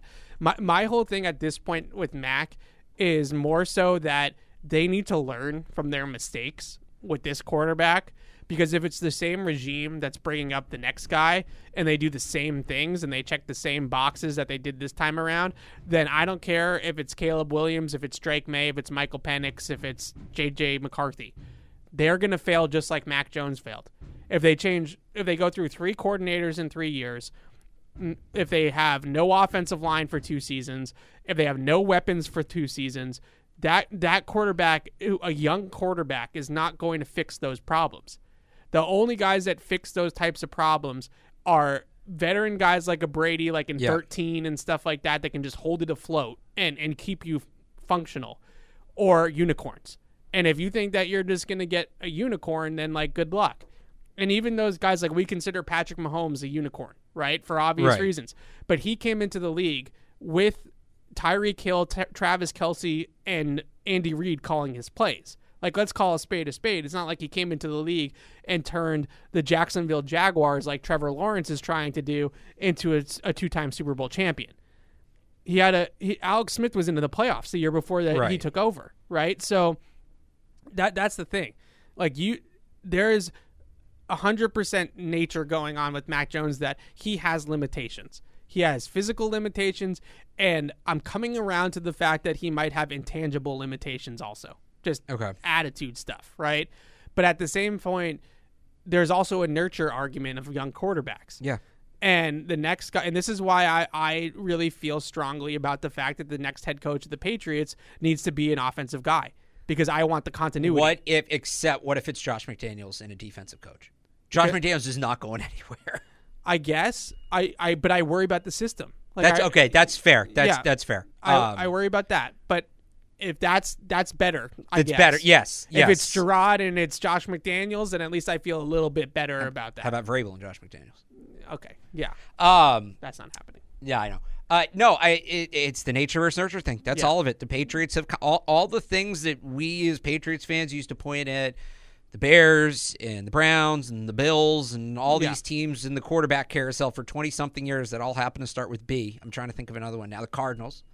Uh, all these teams that have been in the quarterback carousel for years, and the things we laugh at them for doing are things the Patriots have done. Yeah, the, I, the Jets I think are the perfect. The. Jet, I don't know why I couldn't think of the Jets. The Sam- Jets are Sam, the best example. Like what you're risking is being going from Sam Darnold to Zach Wilson. That that's what you're risking. Or you- going from Christian Hackenberg to Sam Darnold, or from Geno Smith right, to Christian Hackenberg. right. or- But and look at Geno, like Mark Gen- Sanchez in there Geno's now having like a late Yeah. career like revitalization, and I think the one guy, not to say that Mac is going to do this, uh, but the one guy that I also went back and, and thought about is Alex Smith, who in San Francisco it was a disaster for him, like multiple coordinators, a bad roster around him, and he's terrible. Then he goes to Andy Reid in Kansas City, and he has like this like eight year run where he's an NFL quarterback and making the playoffs and like winning ten games a year, like and that's that's the that's the genesis of it all. Like if if you are out on Mac, that's fine. I'm not going to sit here and try to convince you that Mac Jones is secretly this great quarterback that they're holding back anymore. But at the same time, you have to recognize that every quarterback is going to fail if they're put into a position where Matt Patricia is their offensive coordinator for a year. Then Billy O'Brien comes in and they have all these personnel issues around the quarterback. Like, this is just not going to work for anybody. And they have to be able to learn from their mistakes. Yeah, I, I- think that that's a, a massive point, and it's it's unfortunately there are going to be long term implications of all this because whoever they draft, Drake Maye, Michael Penix, whoever, let's say he has a good rookie year. Yeah. You know what everybody's going to talk about that entire spring and summer? Is that so did Mac? Mac had a good rookie Yeah. year too. Yeah. Mac, yeah, I'm not buying anything. He still might suck. Yeah. Like that is coming, and Yeah. they've sort of brought that on the not sort of they brought that on themselves. 100%. All right. Eric is in Nashville. What's up, Eric? Hey guys, how's it going? Good. Good. Um, I, you know, you guys kind of took my question right before um, I was going to ask it, just about like change and everything in the NFL. Like when you look at Mariota and Alex Smith, uh, just like Alex, not Alex, Evan was kind of saying, like those guys, you know, they they struggled because they had so many offensive coordinators, so many offensive changes through three years, and I didn't, you know, think those guys were bums when they first came out. But I think if this offense doesn't keep the nucleus together for at least another year, then you might as well just like switch everything, switch the regime, switch the quarterback, because you're just setting your team up for failure at that point. Like O'Brien's going to ask for different things that McDaniels is going to ask for if he comes back. So it's like you're just kind of starting over offensively every single year. And in the NFL, you need that continuity to kind of like build off of. Yeah. So, Yeah. Um, yeah, I couldn't agree more with, with that, Eric, and thanks for the call. I couldn't agree more. And I, I feel that way uh, not only just about the offense, I also feel that way about some of their pending free agents that are coming up. Like, they have $100 million in cap space, roughly. I, I know that some numbers are different than others, but let's just call it 100 million just for a nice round number. They have so much cap space next offseason, Alex, that there's no reason to start all over w- with Mike Onwenu at guard or tackle or wherever you want to play him. Kyle Dugger, right? Like these guys. So why? Like why? Why let go of these players that have been good players for you that were good draft picks? Like Dugger and Mike Onwenu are two of your best draft picks in like the last decade. Like, and that's not an exaggeration. Like those two guys, Mike Onwenu in the sixth round is a, a, a hell of a draft pick by the Patriots Yeah. and th- to move on from those guys uh, is just foolish. Like you, you have to start building something at some point, and those guys, I think, whether you know, uh, to use a Lombardiism, we we talk about his Tuesday player thing a lot. Yeah. Mike Onwenu and Kyle Dugger are probably like red chips. They're probably not blue chip players, right? But Right. but red chips are still valuable. You need those guys. You Yeah. need those guys. And I- that's and, and red chips are still above like average NFL starter. We're talking about Yeah. above average NFL starters. These are guys you're talking Madden, you know, mid high 80s rating, which Right. they're not your superstars, but they're you're not like Right. actively trying to replace them either. Yeah. I Zach Cox from NESN had a really interesting number he tweeted out this week that was Patriots in in the first three rounds between 2014 and 2019. So that's Yeah. the last five years eligible for an extension. This year, 2020 class is up, right? 2014, 2019. Drafted 19 players in the first three rounds. Yeah. Zero of them got a second contract. Joe Thuney got a franchise tag. Yeah. That's as close as it came. Now, look, there are a lot of those picks are busts. A lot of those guys are just players who are not going to sign to a second contract, and that's part of this conversation. But Thuney, I think even a guy like Damien Harris, how much could this team use Damien Harris right now? Yeah. Are guys they didn't bring back, and you want a reason why they're and, and I Zach had the five years prior to that, and I think it's something like four of thirteen players or something like Yeah. that. Why are you in the spot you're in? Because you're not retaining young talent. Yeah. You're not retaining young talent. You have to have to do that in the NFL. Part of that is picking better players. Yep. But part of it is also when you do pick good players, which they've picked some. You mentioned Mike Onwenu, Kyle Dugger, Josh Uche, or even undrafted free agents, J.C. Jack, uh, J.C. Jackson, uh, Jakobi Meyers. You have to retain these guys. You got to bring them back. At a certain point, Yep. you you can't just keep churning your roster it's- a new it's 53 so- players every four years. It's so true. It's just the NFL. replace. It's Look. just replace, replace, replace, replace. Instead of It's- add, it, you're just constantly catching your tail and Right. replacing. It, look, it's the NFL. There's roster turnover more than any other league, well, except for the NBA. But Yeah. it's the NFL. There's a lot of roster turnover. Yes, yeah. but it, not the whole roster. You you need a core of five to ten guys at least. That that's your that's your base. That's your foundation. And they really like. It's sort of if they had a course like Matthew Slater, David Andrews, uh, Jonathan Jones, Deatrich Wise. Yeah. Would Lawrence Guy? I guess you throw in there Bentley. Bentley, but like those guys are starting to get older Yeah. and those guys aren't necessarily impact players. They may be good players in the locker room, but they're not all these high imp- the red chip players. Yeah. You need to start building an identity because when you lock in Kyle Dugger, you know that spot's set. And what Kyle Dugger does, you're going to go out and get other players that make sense in the context of we're going to have him do this next to Kyle Dugger, like the free safety thing, right? Yep. Instead of these guys accommodating for your losses, you're going to build around them. They need to 100%. need to need to start doing that. And some of it is picking better players, but they have hit on a couple of picks the last few years. They've hit on some free agents too. We've talked about Jabril Peppers. That's a guy Yeah. that should get an extension this offseason. They need to start building that core. hundred percent, and, and and that's I think everybody and I understand everybody wants the Patriots to have better players, right? They want better, more talent, better players, more top end talent Yeah. to the roster. But the thing is, is that if you retain some of the red chips and then you add blue chips on top of the red chips, well, now you're building to something, right? So, for instance, perfect example of this, and I know it's going to drive you up a wall, but I don't care. probably, They had um, Ted Karras, yep, who's what 26 Yeah, 27 yeah, something like that Yeah. and Shaq Mason who was a little older but was still Yeah. playing well they moved on from both of those guys and in the last two years they've drafted four guards in the top 150 Yeah. including one in the first round because they're chasing their tail on it. right if you re-sign Ted Ted. Karras who didn't it wasn't they, unrealistic They went to the negotiation table and pulled back their offer. decreased the offer right I, I do they still draft Cole Strange I don't know maybe but like yeah. you can use those picks. Maybe they don't feel as pressed Right. to need to add as guard. Maybe you use those picks on a tackle or on a safety or on a running back or something like that. or Christian Watson. Or, Christian Watson. Yes. That's always been my second guess with that draft. Please. That that that's kind of how this this whole thing works. If Yeah. you don't let Stephon Gilmore and JC Jackson walk, maybe don't have to take two corners. And look, they've been good, Jack Jones and, and Marcus Jones, but maybe you don't have to take two corners there back to back and you add a player at another position where you needed depth before. Yeah. You got to keep some of the good players. And you can overextend the other way too. And that's what teams like the Rams have done. And, and Yeah. they got in big trouble. But there is a happy medium between keeping some good players Yeah. and letting some walk. And the really good teams figure out who are the right ones to let walk and who are the right ones to keep. And they were excellent at that for 20 years.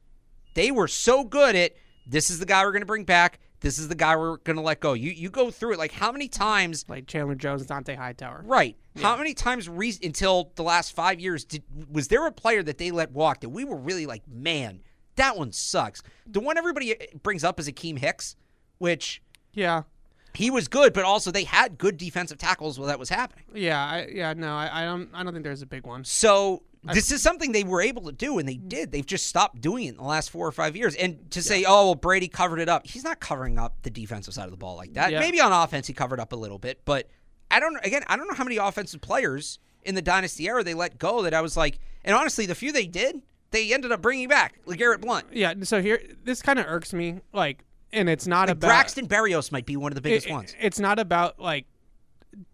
It's not about discounting Brady. Like I, I let's let, let's not. What I actually I think it's become to the point, Alex, where like it's it's honestly unfair to some of the great players that played around Brady, because now the the take is is that Brady just did everything.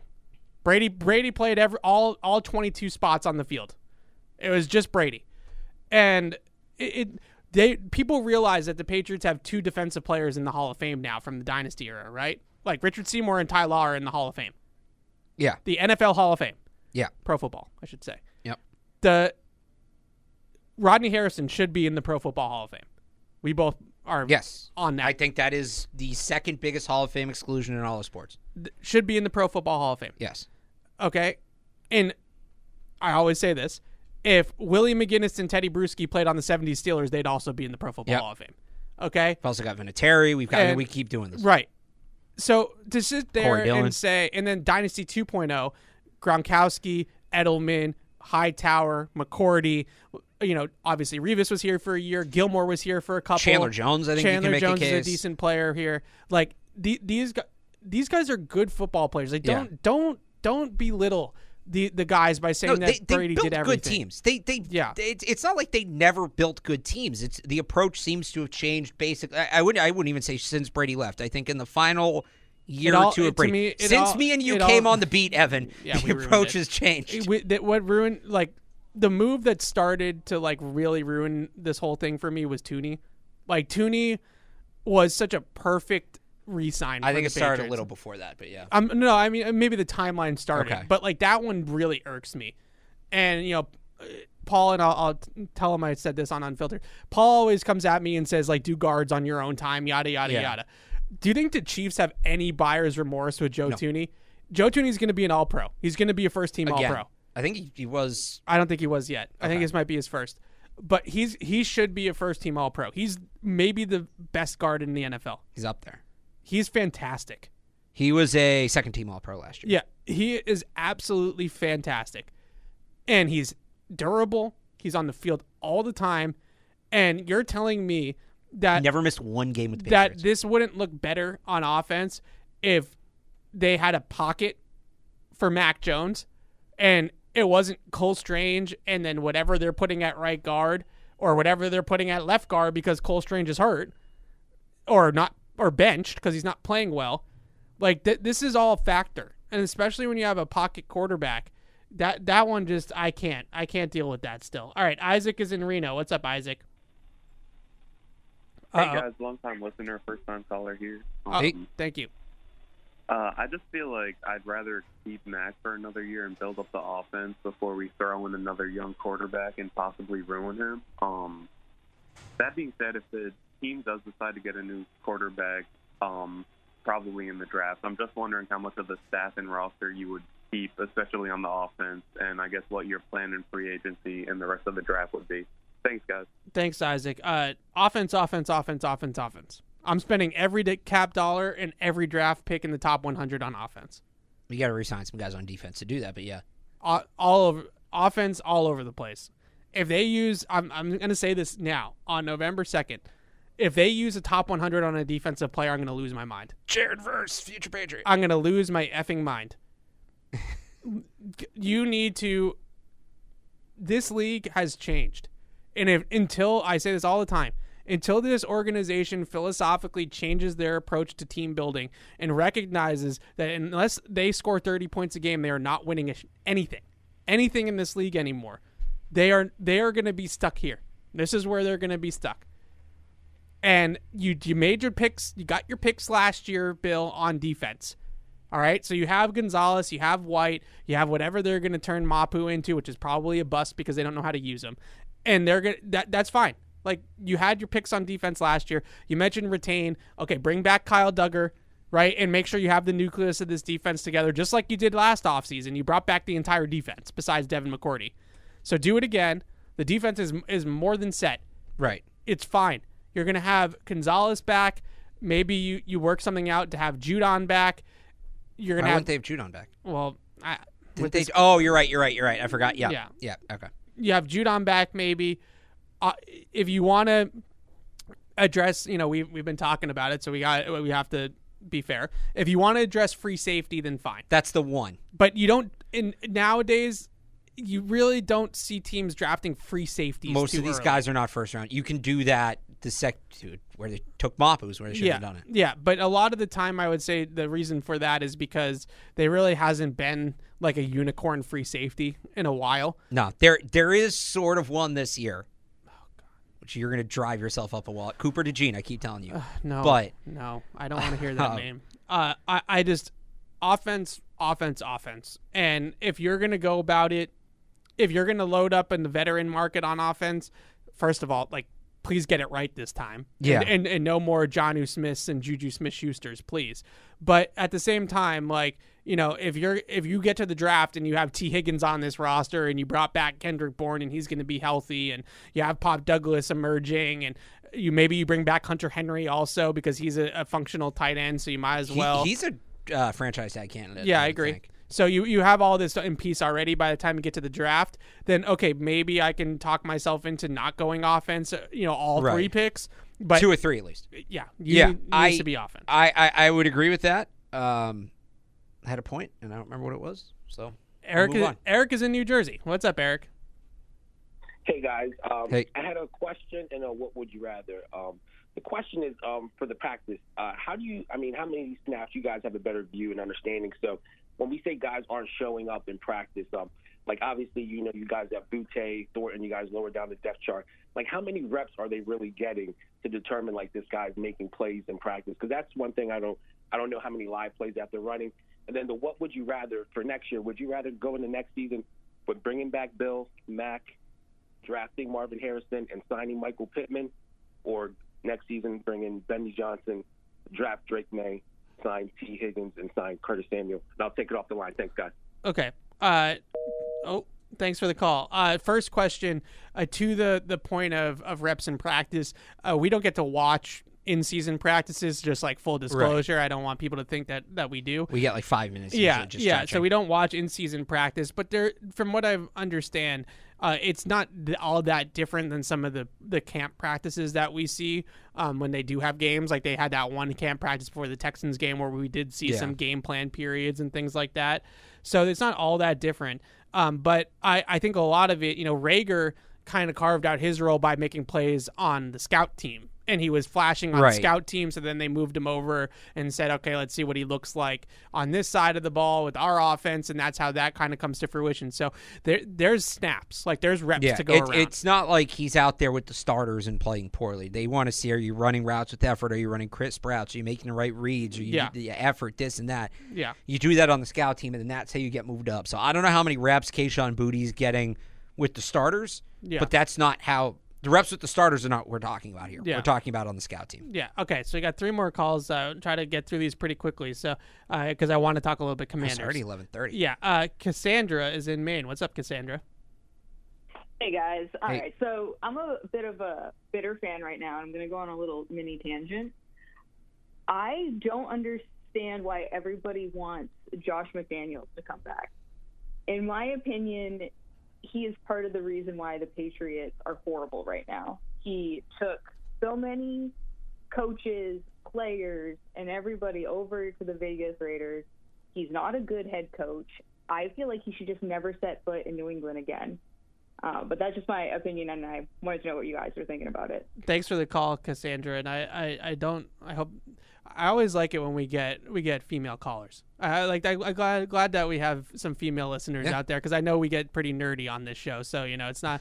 It, it it might. You know, it, I always know that my mom and Jess like sometimes try to listen to the show and they're just like, yeah. I mean, I don't know. You guys are just you guys are just being geeks. Uh, anyways, uh, Okay. The uh, that that that hurt your feelings. I know, just I whatever that all was. I don't know that you said. That was just a lot of words. Oh, okay. Uh, anyways, uh, yeah, I, I Women hear can you. geek out about football too. I know. I, yeah, that's what I'm saying. I- Okay. yeah, I agree 100%.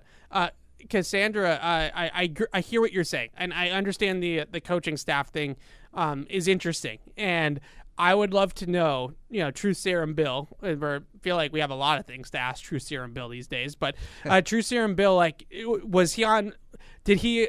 Did that hurt his feelings? Like, is that okay that he did that? Like with McDaniels with the coaching staff, right? Like, it seemed like that was something that was discussed between the two of them I- but I can't imagine gutting the entire coaching staff was really what Bill had in mind. No, and, and remember, because Nick Caley was the one guy that couldn't leave. So Yeah. clearly Bill put his foot down somewhere. But I go back to the piece from the HBO documentary with Bill Belichick Yeah. and Nick Saban where they talk about we have a rule. Yeah. When you get when you go run your own program, you run your own program. You don't Yeah. gut our program. And that's not say you can't take a guy or two, but he took the entire offensive staff but one guy. Yeah, most of it. Yeah, uh, Like- and Troy. He didn't I- take I- Troy. he didn't take Troy, and right. Vinny. But he- so, so he took Lombardi, he took Hardegree, and he took Carm Bricillo. Vinny wasn't like really on this like He was an assistant running he back was an, coach uh, of the, the guy's position coach level and higher. Yeah. Right. He took But I, I think it's a, a I, I agree with Cassandra in 100% about it being a, a huge factor as to why the last two years have been a disaster. Oh, it's it's if if the the um you know that meme where it's like the the little brick and the guy pushes it Yeah. and then there's the big brick at Yeah. the end. Uh Jon Gruden doesn't send that email. Yeah. Who knows where the Patriots are at right now? Jeez. Uh, Because yeah, no, because no, I, hear don't know you. that anybody else was hiring Josh McDaniels. The Raiders, it was a unique situation. Yeah, they want to Brady. And if if Josh McDaniels doesn't get that job, I, I, have the Patriots won a Super Bowl with Mac Jones? I don't think so. But Yeah. I don't think we're sitting here talking about Drake Maye and Caleb Williams either. Yeah, so just, I mean, they, you know, we talk a lot about um, the the quarterback development. What about the offensive line development? Like, what is what is Cole Strange look like now if Carm Bricillo has been his his, his line coach point. the whole time? I really, I've said this yesterday on uh, PU. I think Carm Bricillo is a really really good line coach. And and let's not forget, he was in terms of like degrees of separation. Yeah. He worked directly with Dante Scarnecchia. yeah, He was the last the last him and and Pop and Pop, Popovich, who's now yeah. with the Texans. Yeah. Cole Popovich. yeah So you you were removed from yeah the Dante and Matt Patricia comes in and changes program. Now, Adrian Klemm played for Scar, so I, who knows exactly. Players have said that there's some similarities there, but Yeah. I it, it- all the, fundamentals. the, the domino effect. System. They just have to coach it better. the domino effect, the the butterfly effect of Josh McDaniels leaving is I, I don't think we'll ever truly understand. We won't because we don't know. They, there's no way to know. Hundred percent. I, I would say the reason people want him to come back, it, speaking for somebody who's interested by it, I don't I don't need it, but one there's that thing of if they if Mayo is the next guy Yeah, or a defensive head coach, yeah, I I like the idea that you have an offensive coordinator that's not going anywhere. I think there is value in that. has to happen. I also think even some of the great offensive minds developing a young quarterback is its own thing independent of that. Yeah, And Josh McDaniels got a really good rookie year out of Mac Jones, and Aidan O'Connell doesn't look bad either. Yeah. For whatever that's worth. So this is a guy that can work with young quarterbacks, and there's like can and not to mention like you know Jimmy G and and Jacoby Brissett. he made he made people think Jimmy G was a starting NFL quarterback ten years ago. he might have been before all the injuries. To be fair, Well, the injuries are part of it anyway. We don't Yeah. need to revisit that one. Yeah. The, the the point being that would be the argument. Again, I don't need it. If they were to bring in a guy like a Ben Johnson who's Yeah. worked with who's worked and developed a young quarterback, or a guy like Eric Bieniemy who was there with Patrick, he was there with Mahomes from the beginning, right? Mm-hmm. Yeah. Okay. Now we're talking. If they want to go out and get a guy like who's never, and I'm trying to think of an example, I'm blanking, but if they were to go with like a college coach, yeah, and I know everything. College coach, all they do is develop young quarterbacks. It's different. It's different taking a high school in a college game than a college kid to the NFL game. Having a guy who's developed an NFL quarterback before, like Josh McDaniels, there's value there. yeah. I, I agree. Uh, Patty is in Agawam. What's up, Patty? What's up, guys? Hey, Hey, I get stuck with uh, line three, which is bad all the time. I don't know, I don't know yeah, what's going on it's with that. pesky line three, Marine. So- I had a uh, I had a thought yesterday, and I wanted to get your guys' uh, opinion on it. So you guys were talking about cash spending the other day on you, Evan, Yep. and um, and budgets, and I was and I, I had a thought in my head that you know maybe Kraft does give Belichick like a certain amount that he has to spend every year, and he's not to go over it. And um, and then I thought, well, that kind of doesn't make sense because, I mean, you know, he, when he bought the Patriots, he was scared to tell Myra that he, for the amount of money that he paid for him. Um, I think if he's the only owner, correct me if I'm wrong, but I think he's the only owner to privately fund his own stadium. So I don't think there's a problem spending money there. So I guess the broad question is if you had to blame one of the two, Kraft or Belichick, on not spending money on bringing in good players, who would it be? Because to me, it's, it's, I'm, I'm taking Belichick. You know, Yeah. I think uh, I think Kraft gives him the green light to spend the money, and he's he's just too uh, crotchety or just stuck in his ways to do it. And that's I'll take I'll take the answer offline, guys. Thanks, Patty. Uh, Look, I I'll tell you right now, um, this is the the biggest mystery with this team is who, who's responsible for the fact that they're 30th in cash spending. Is it the owner or is that just the way the coach wants to run it? Right? Like I I I wish we could give you a straight answer, but I almost don't feel comfortable picking a side because nobody knows. Nobody truly knows who's responsible for it. If I had to pick a side, I'd actually go right down the middle. I would say that they're both in line with the fact that you, look at these these teams spending three hundred million dollars. So- they don't need to do this. Like you know what I mean? Like I Yeah. think that they Bill believes that they can cut corners, and Kraft is happy to cut corners because obviously he makes more money that way, and so that it they I believe that they are aligned on this issue. I, I would say this. Uh, what was the adjective that was used for Bill Belichick's extension? Lucrative. Yeah. Yeah. Yeah. So you think it's because Bill makes so much money? Uh, well, I, I guess it, it's glass half full, glass half empty. It's it's you could either look at that as you know Bill makes so much money, so Kraft feels like he's spending on the he's investing more in the coach. You shouldn't have to invest more in the players, or would a guy that's you know cheap in air quotes pay a coach that much money? Yeah. So I and, and that yeah. that could be open for interpretation. So- I, I lean the second way. So we, we did get an email, and uh, I, I won't- I'll leave it alone. But Okay. it, not the the second part. Like you don't need to do the snark part of the email, right? Like I- just wanna see it Just just like make the point that you want to make. I know, but now you I'm know? curious. Like I, we're, we we talk a lot. Like we have a th- there's a lot of discussion. We do like eight hours a week of radio on uh, on Patriots.com. Like just just save your snark, right? Like okay. So we were talking yesterday about this whole issue, and I, I brought up you know the easiest way to move money around in the NFL is to convert base salary into Yes. signing bonus, Yes, right? that is how the and the Patriots really don't do that a whole lot. They they I feel like they used to. but they don't do a whole lot of it. They did in the Brady years because they were trying to win Super Bowls and Right. they're maxing out their cap space a, a little bit. They Okay. they've never done it as much as as teams other that teams spend a lot yeah. of money on the roster do.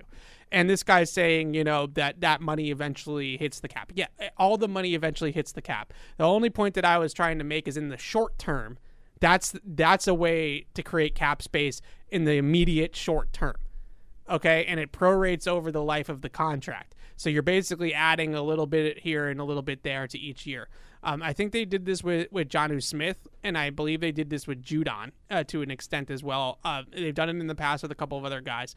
Uh, the point being though is that if you're willing to dole out the cash not the cap the cash you can buy your way into anything So that's people always say, "Oh, the restructuring the contract. Why doesn't you know every team do that? Because that you got to write a player check on the spot. right That's the it's downside. it's you know fred made the point of it's real-time cash flow right? Right. and some owners have a lot more real-time cash than other owners and I people forget about that. Like I don't know if you saw what happened in baseball uh, this weekend, Evan, with the San Diego Padres. They Yeah. had to take out a loan. yeah well that was for like their- I fifty mean, they- million dollars. they spent a lot of money They did. And Yeah. baseball's different. There's no cap, but they had to take out a loan for fifty million dollars because they, they couldn't pay the players. Like plain Yeah. and simple. And a couple years ago, the Raiders, there was an issue where they had all this cap space, and people were saying, "Why aren't they signing anybody?" And there was a report that basically they have no money they didn't have the cash on hand to give Yeah. guys signing bonuses. They had the cap space, but they didn't have the actual cash. So it, it is a thing that ha- like we don't think about that, but it is Yeah. a thing that happens. Yeah, so that that's that's definitely part of it. But the only point that I was trying to make was, was that the the signing bonuses uh, into you know base salary into signing bonus conversions make immediate cap space. Yes. And the thing is, is that oh, a lot of teams, and I really want to get to the Commanders, so I don't want to do go too long on this. A lot I of teams do some more calls too. uh, yeah, and, and both of them are, are from out of the country, which I appreciate. Oh, we should take those. Yeah, we will. Uh, so, uh, a lot of teams will recognize now that outside the COVID, you know, fiasco, that the cap is going up every single year. Yeah. So if they move money into the future and create money in the immediate, they know that they are going to be able to absorb that because the cap is just going to go up. the the and, and we're getting into like economics here, which I don't really understand, but uh, basically, a a dollar of cap space in 2023 Yes. is worth or is equivalent to call it like 80 cents in cap space. Correct. In 2025. So the idea is we're pushing this money forward, but the money's not worth as much, or, or the the hit, you know, Yep. um, relatively or to scale, eight million dollars is a bigger an eight million dollar cap hit in terms of percentage of the cap is a bigger hit in 2023 versus if you take it in 2025, and that's kind of the idea behind the void years too. Yep. So And and that's another And thing thi- that the Patriots hardly ever use. void. Well, everybody kind of stopped using them. No, the- a lot of te- the Eagles use tons of void years. I like the restructuring better than the void years. The void years kind Well, of but the but the void years restructuring doesn't create as much cap. But he- here's here's what I would say to all of it. Yeah. I think and, and we we'll talk more about this in the offseason. You mentioned Jonnu Smith earlier and kind of the going out and spending on players and hit this time, right? Yeah. The the, the Hunter Henry John Smith thing is interesting because they went one for two. They gave out two big contracts, they went one for two. You're not going to hit on every contract. Yeah. People throw Nelson Agholor in that conversation as well. They made Nelson Agholor the 22nd highest paid receiver in football. Yeah. No, his, They got he- about that. He was a mid-level player. I I think that, and this is more to the fans than the team. I actually think the team understands this just based on some moves they've made in the past. But yeah. when's the last time you know when teams sign those big contracts? People, oh my god, there's so much Yeah. money. It's ridiculous. Christian Kirk. When's the last time one of those big contracts the player was good and we still said it was a bad contract? Never. You, you like I said about Joe Thuney. Like that was a huge. There's contract. there there is no such thing. People are, are going to lose it if somebody takes it out. So one, let's recap. The NFL draft order is irrelevant. Oh God. Which is a bit of a stretch. Yeah, that's a stretch. So to that, t- like, it's one thing if you're picking twentieth, but fifth to third. I'm now going to say there's no such thing as a bad contract in the NFL. There's just bad players. Yeah.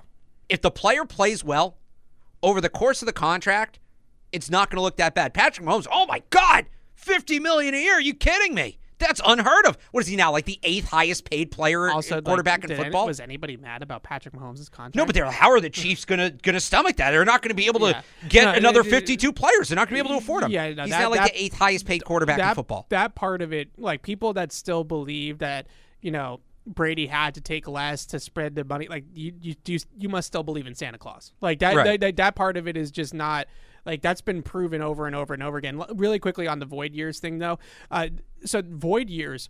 I, think the one thing about void years is is that that that you don't risk much of the bill coming due in that sense if you just re up the player before the contract void. That's true. Yeah, there's I, I don't. So- there's weird things with the void. So years. that's the thing is like if you're if you tack on void years to a really really good player's contract, a young like a young really good yeah, you got to do it for a young player. You can't do it for older players No. who might retire. Uh, well, they did that with McCourty. With though. McCourty, yeah. But the reason why is because they were going year to year with Devin. So they knew that they were going to get the contract done for the next year if he was coming back before the contract Before the voided. void, yeah. So if you're do, like, let's for example just use um, the Cincinnati Bengals because I think they ha- they're a good example right now.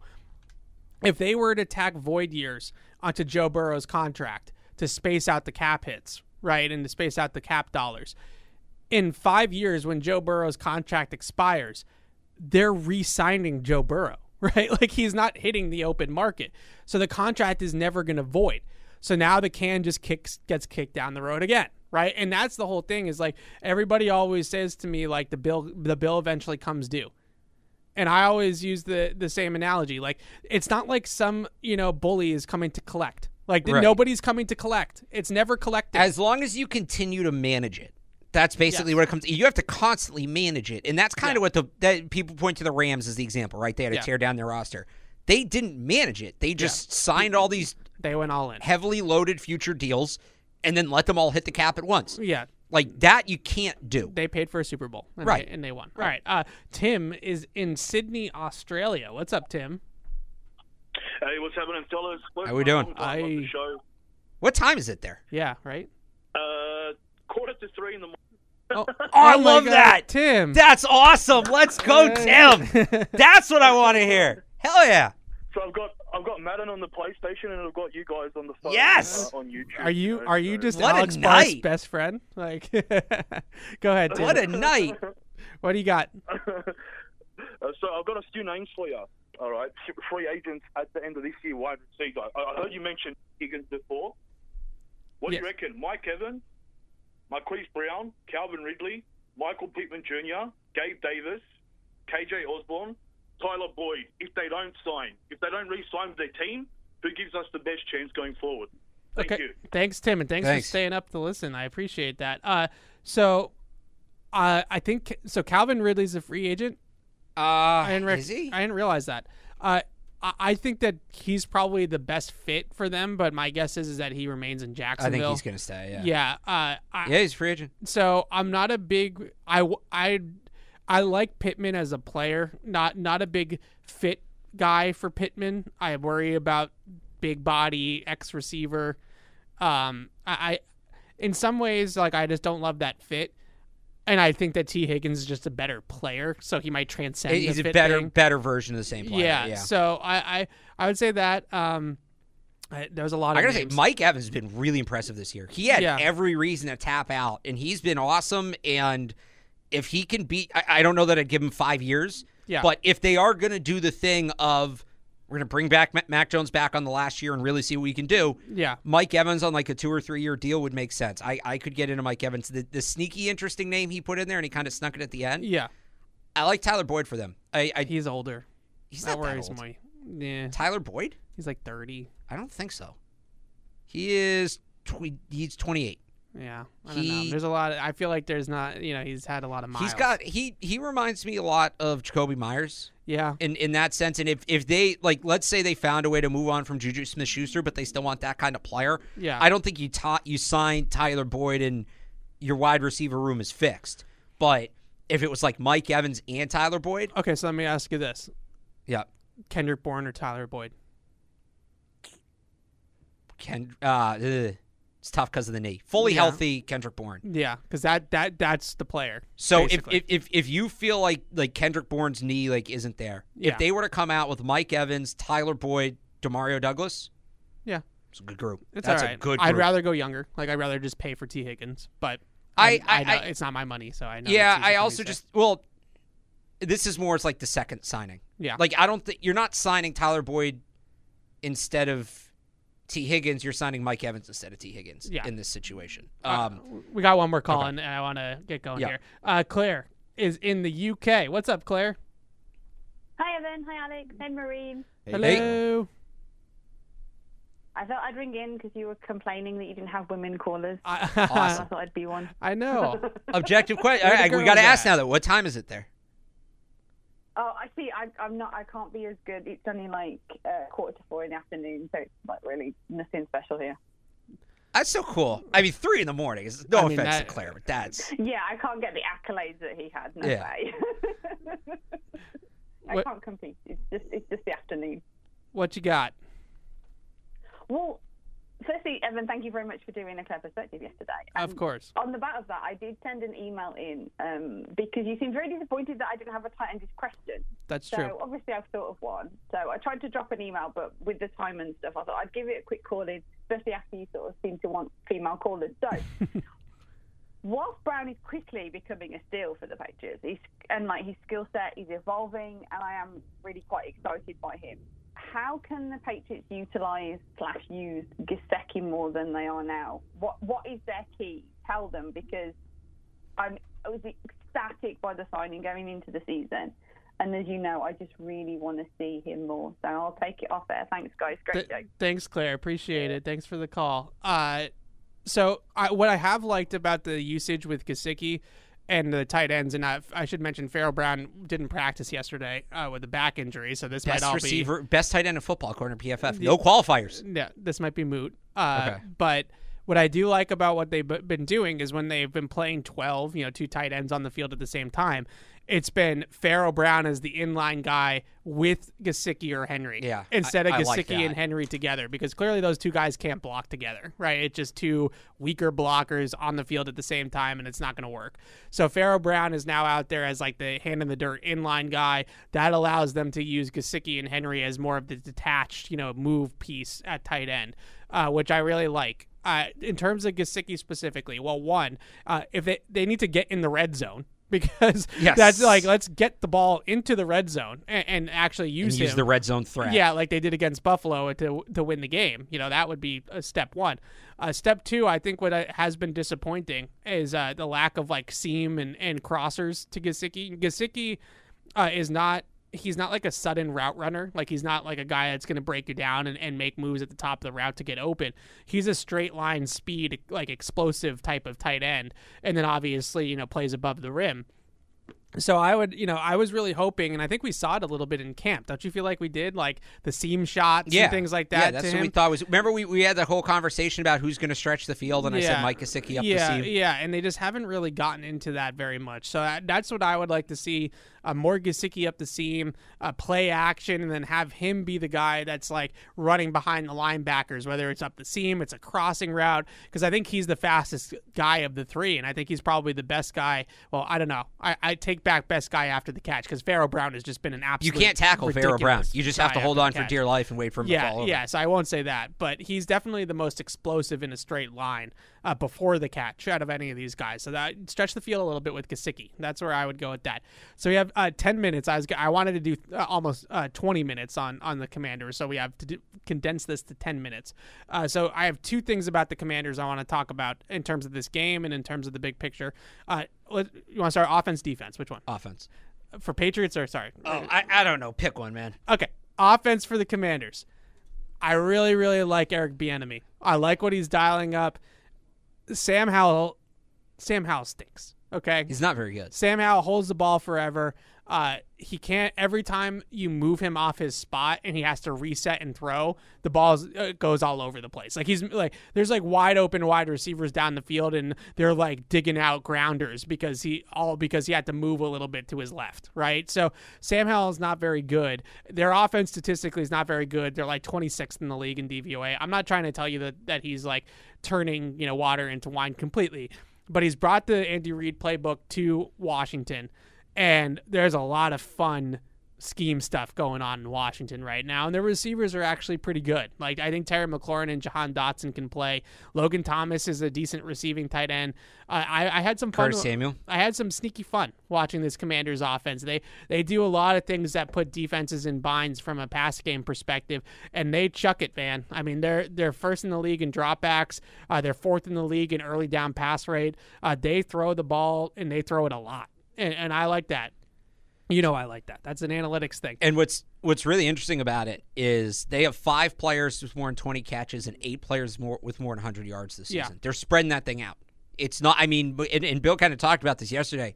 When we were asking about McLaurin. He's like McLaurin's good, but they they'll get the ball to the other guys too. This is not an offense that's funneled through one spot. Yeah. And that for a team that has the injuries on defense like the Patriots, especially in the secondary, that can be tough. Everybody's got to show up. You're going to need Jack Jones in this game. You're going to need John Jones in this game. Yeah. Uh, you're going to need whoever the third corner ends up. J.C. Jackson in this game. I don't know. I just blanked on that. So Like, I'm I'm across the board. I'm worried about this game from a uh, from th- that standpoint because uh, defensively for the Patriots, the enemy is running the system that the Eagles beat the Patriots with in the Super Bowl. Yeah. That the Chiefs always put points up against the Patriots with, whether it was Nick Foles, Alex Smith, Patrick Mahomes, you name it. That that Andy Reid tree is it was able to find winners against the Patriots and that that's the thing is like I think when you say oh with the Chiefs like obviously they gave up points to Patrick Mahomes. I mean big whoop. But like Nick Foles also went up and down the field on you in the Super Bowl right? So it, th- this is a, a defense that or an offense excuse me um, that Eric Bieniemy is gonna I think call the game a lot like those past games and he's gonna have all those beaters ready to go. They run a lot of mesh which Josh McDaniels did against in the, in that Raiders game. He had you know Michael Mayer running wide open away from man coverage. Like there there's gonna be some problems that they're gonna present for the Patriots defensively. And I, I think if you're the Patriots defense you're going to have to do some things that Bieniemy is not expecting you to do from a coverage standpoint. Like if you just sit in man coverage uh, in your post safety zone the whole game, he's going to have all that crap ready to go. Like wheel routes to the running backs, mesh, uh, you know, flooding the deep part of cover three. Like that, that's what that team does. That's what that that offense does. That scheme has done against the Patriots, and and the Pats are going to be in, in trouble if they just run it basic, and uh, they're going to have to. Uh, hi, Paul. Uh, they're, they're going to have to do. They're going to have to do it uh, differently, I think. Maybe want Paul to come ask you about guards. maybe do it a little bit differently. We do we argue about that enough on PU. I know. Uh, on the other side of the oh, really quickly on Bieniemy. Yeah. Next head coach.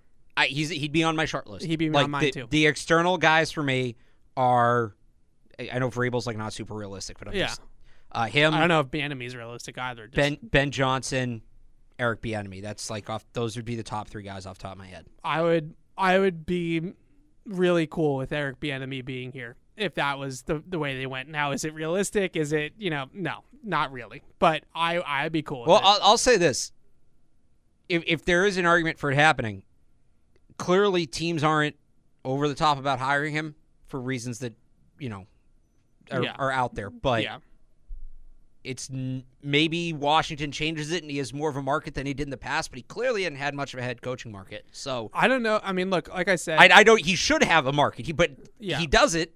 If no other team wants him, it's like great, fine, take him here then. Yeah, like I said, statistically, their offense is not anything special. But when you watch the film and you watch the scheme and you watch Yeah. the conflict and then you also watch, you know, how he's made Sam Howell like okay. Well, that would be the thing. You, you say it's not statistically exceptional. What happens if you put in an upgrade over Sam Howell, at right quarterback? Oh, I, I right. and if you're the Commanders thing up. can pull that off, which I think they're going to try to because they just traded their two best. no, they're going to be. When I said before, like you know, it doesn't matter where you're picking. If you want the guy at three, you move up, you take him three. They're going to be one of the teams that's doing that. Drake Maye in that offense would be would be something. That would be something. Caleb Williams in that offense. would Yeah, but that eleven to one is like a, like if that's where they're picking, and now maybe the bottom falls out because they traded those guys. But or like, maybe Caleb Williams' stock keeps falling. yeah, I'm saying like if I'm Caleb Williams, that's where I want to go because that's the comp. Yeah. that's the comp is Patrick Mahomes, and and and if I'm BNB, if he falls beyond one, I'm clamoring to get up to two to get him. Yeah, absolutely. All right, uh, really quickly on the Commanders' defense. Obviously, they just traded their two best edge rushers, and and they still have two of the best defensive front players in the league. So that's where I was going. Uh, this game, from that point of view, uh, Daron Payne and Jonathan Allen petrify me in this Yeah. game. Uh, Jonathan Allen against Cole Strange is a mighty mismatch, a huge, huge mismatch in the Commanders' favor. And uh, that one concerns me because those two guys are also more like power, long, uh, physical players. Like they're not necessarily get off guys. Like they're more like push the pocket and compress the pocket guys. I I'm trying hard to find a world where Mac Jones doesn't have Jonathan Allen in his lap the entire game. Like I, I just Right. I don't really see how that doesn't happen. so uh, that that's troubling. Uh, I, we had an emailer that emailed in and said like maybe this is a game where Onwenu was actually better off at guard just because of that matchup and like you you know I'm not as worried of, about the tackles. My guess is or you know the ends. Uh, my guess is is that they'll probably stick to the continuity and try to keep building with with Onwenu at tackle. But it's sound reasoning because that's where they're in trouble in this matchup.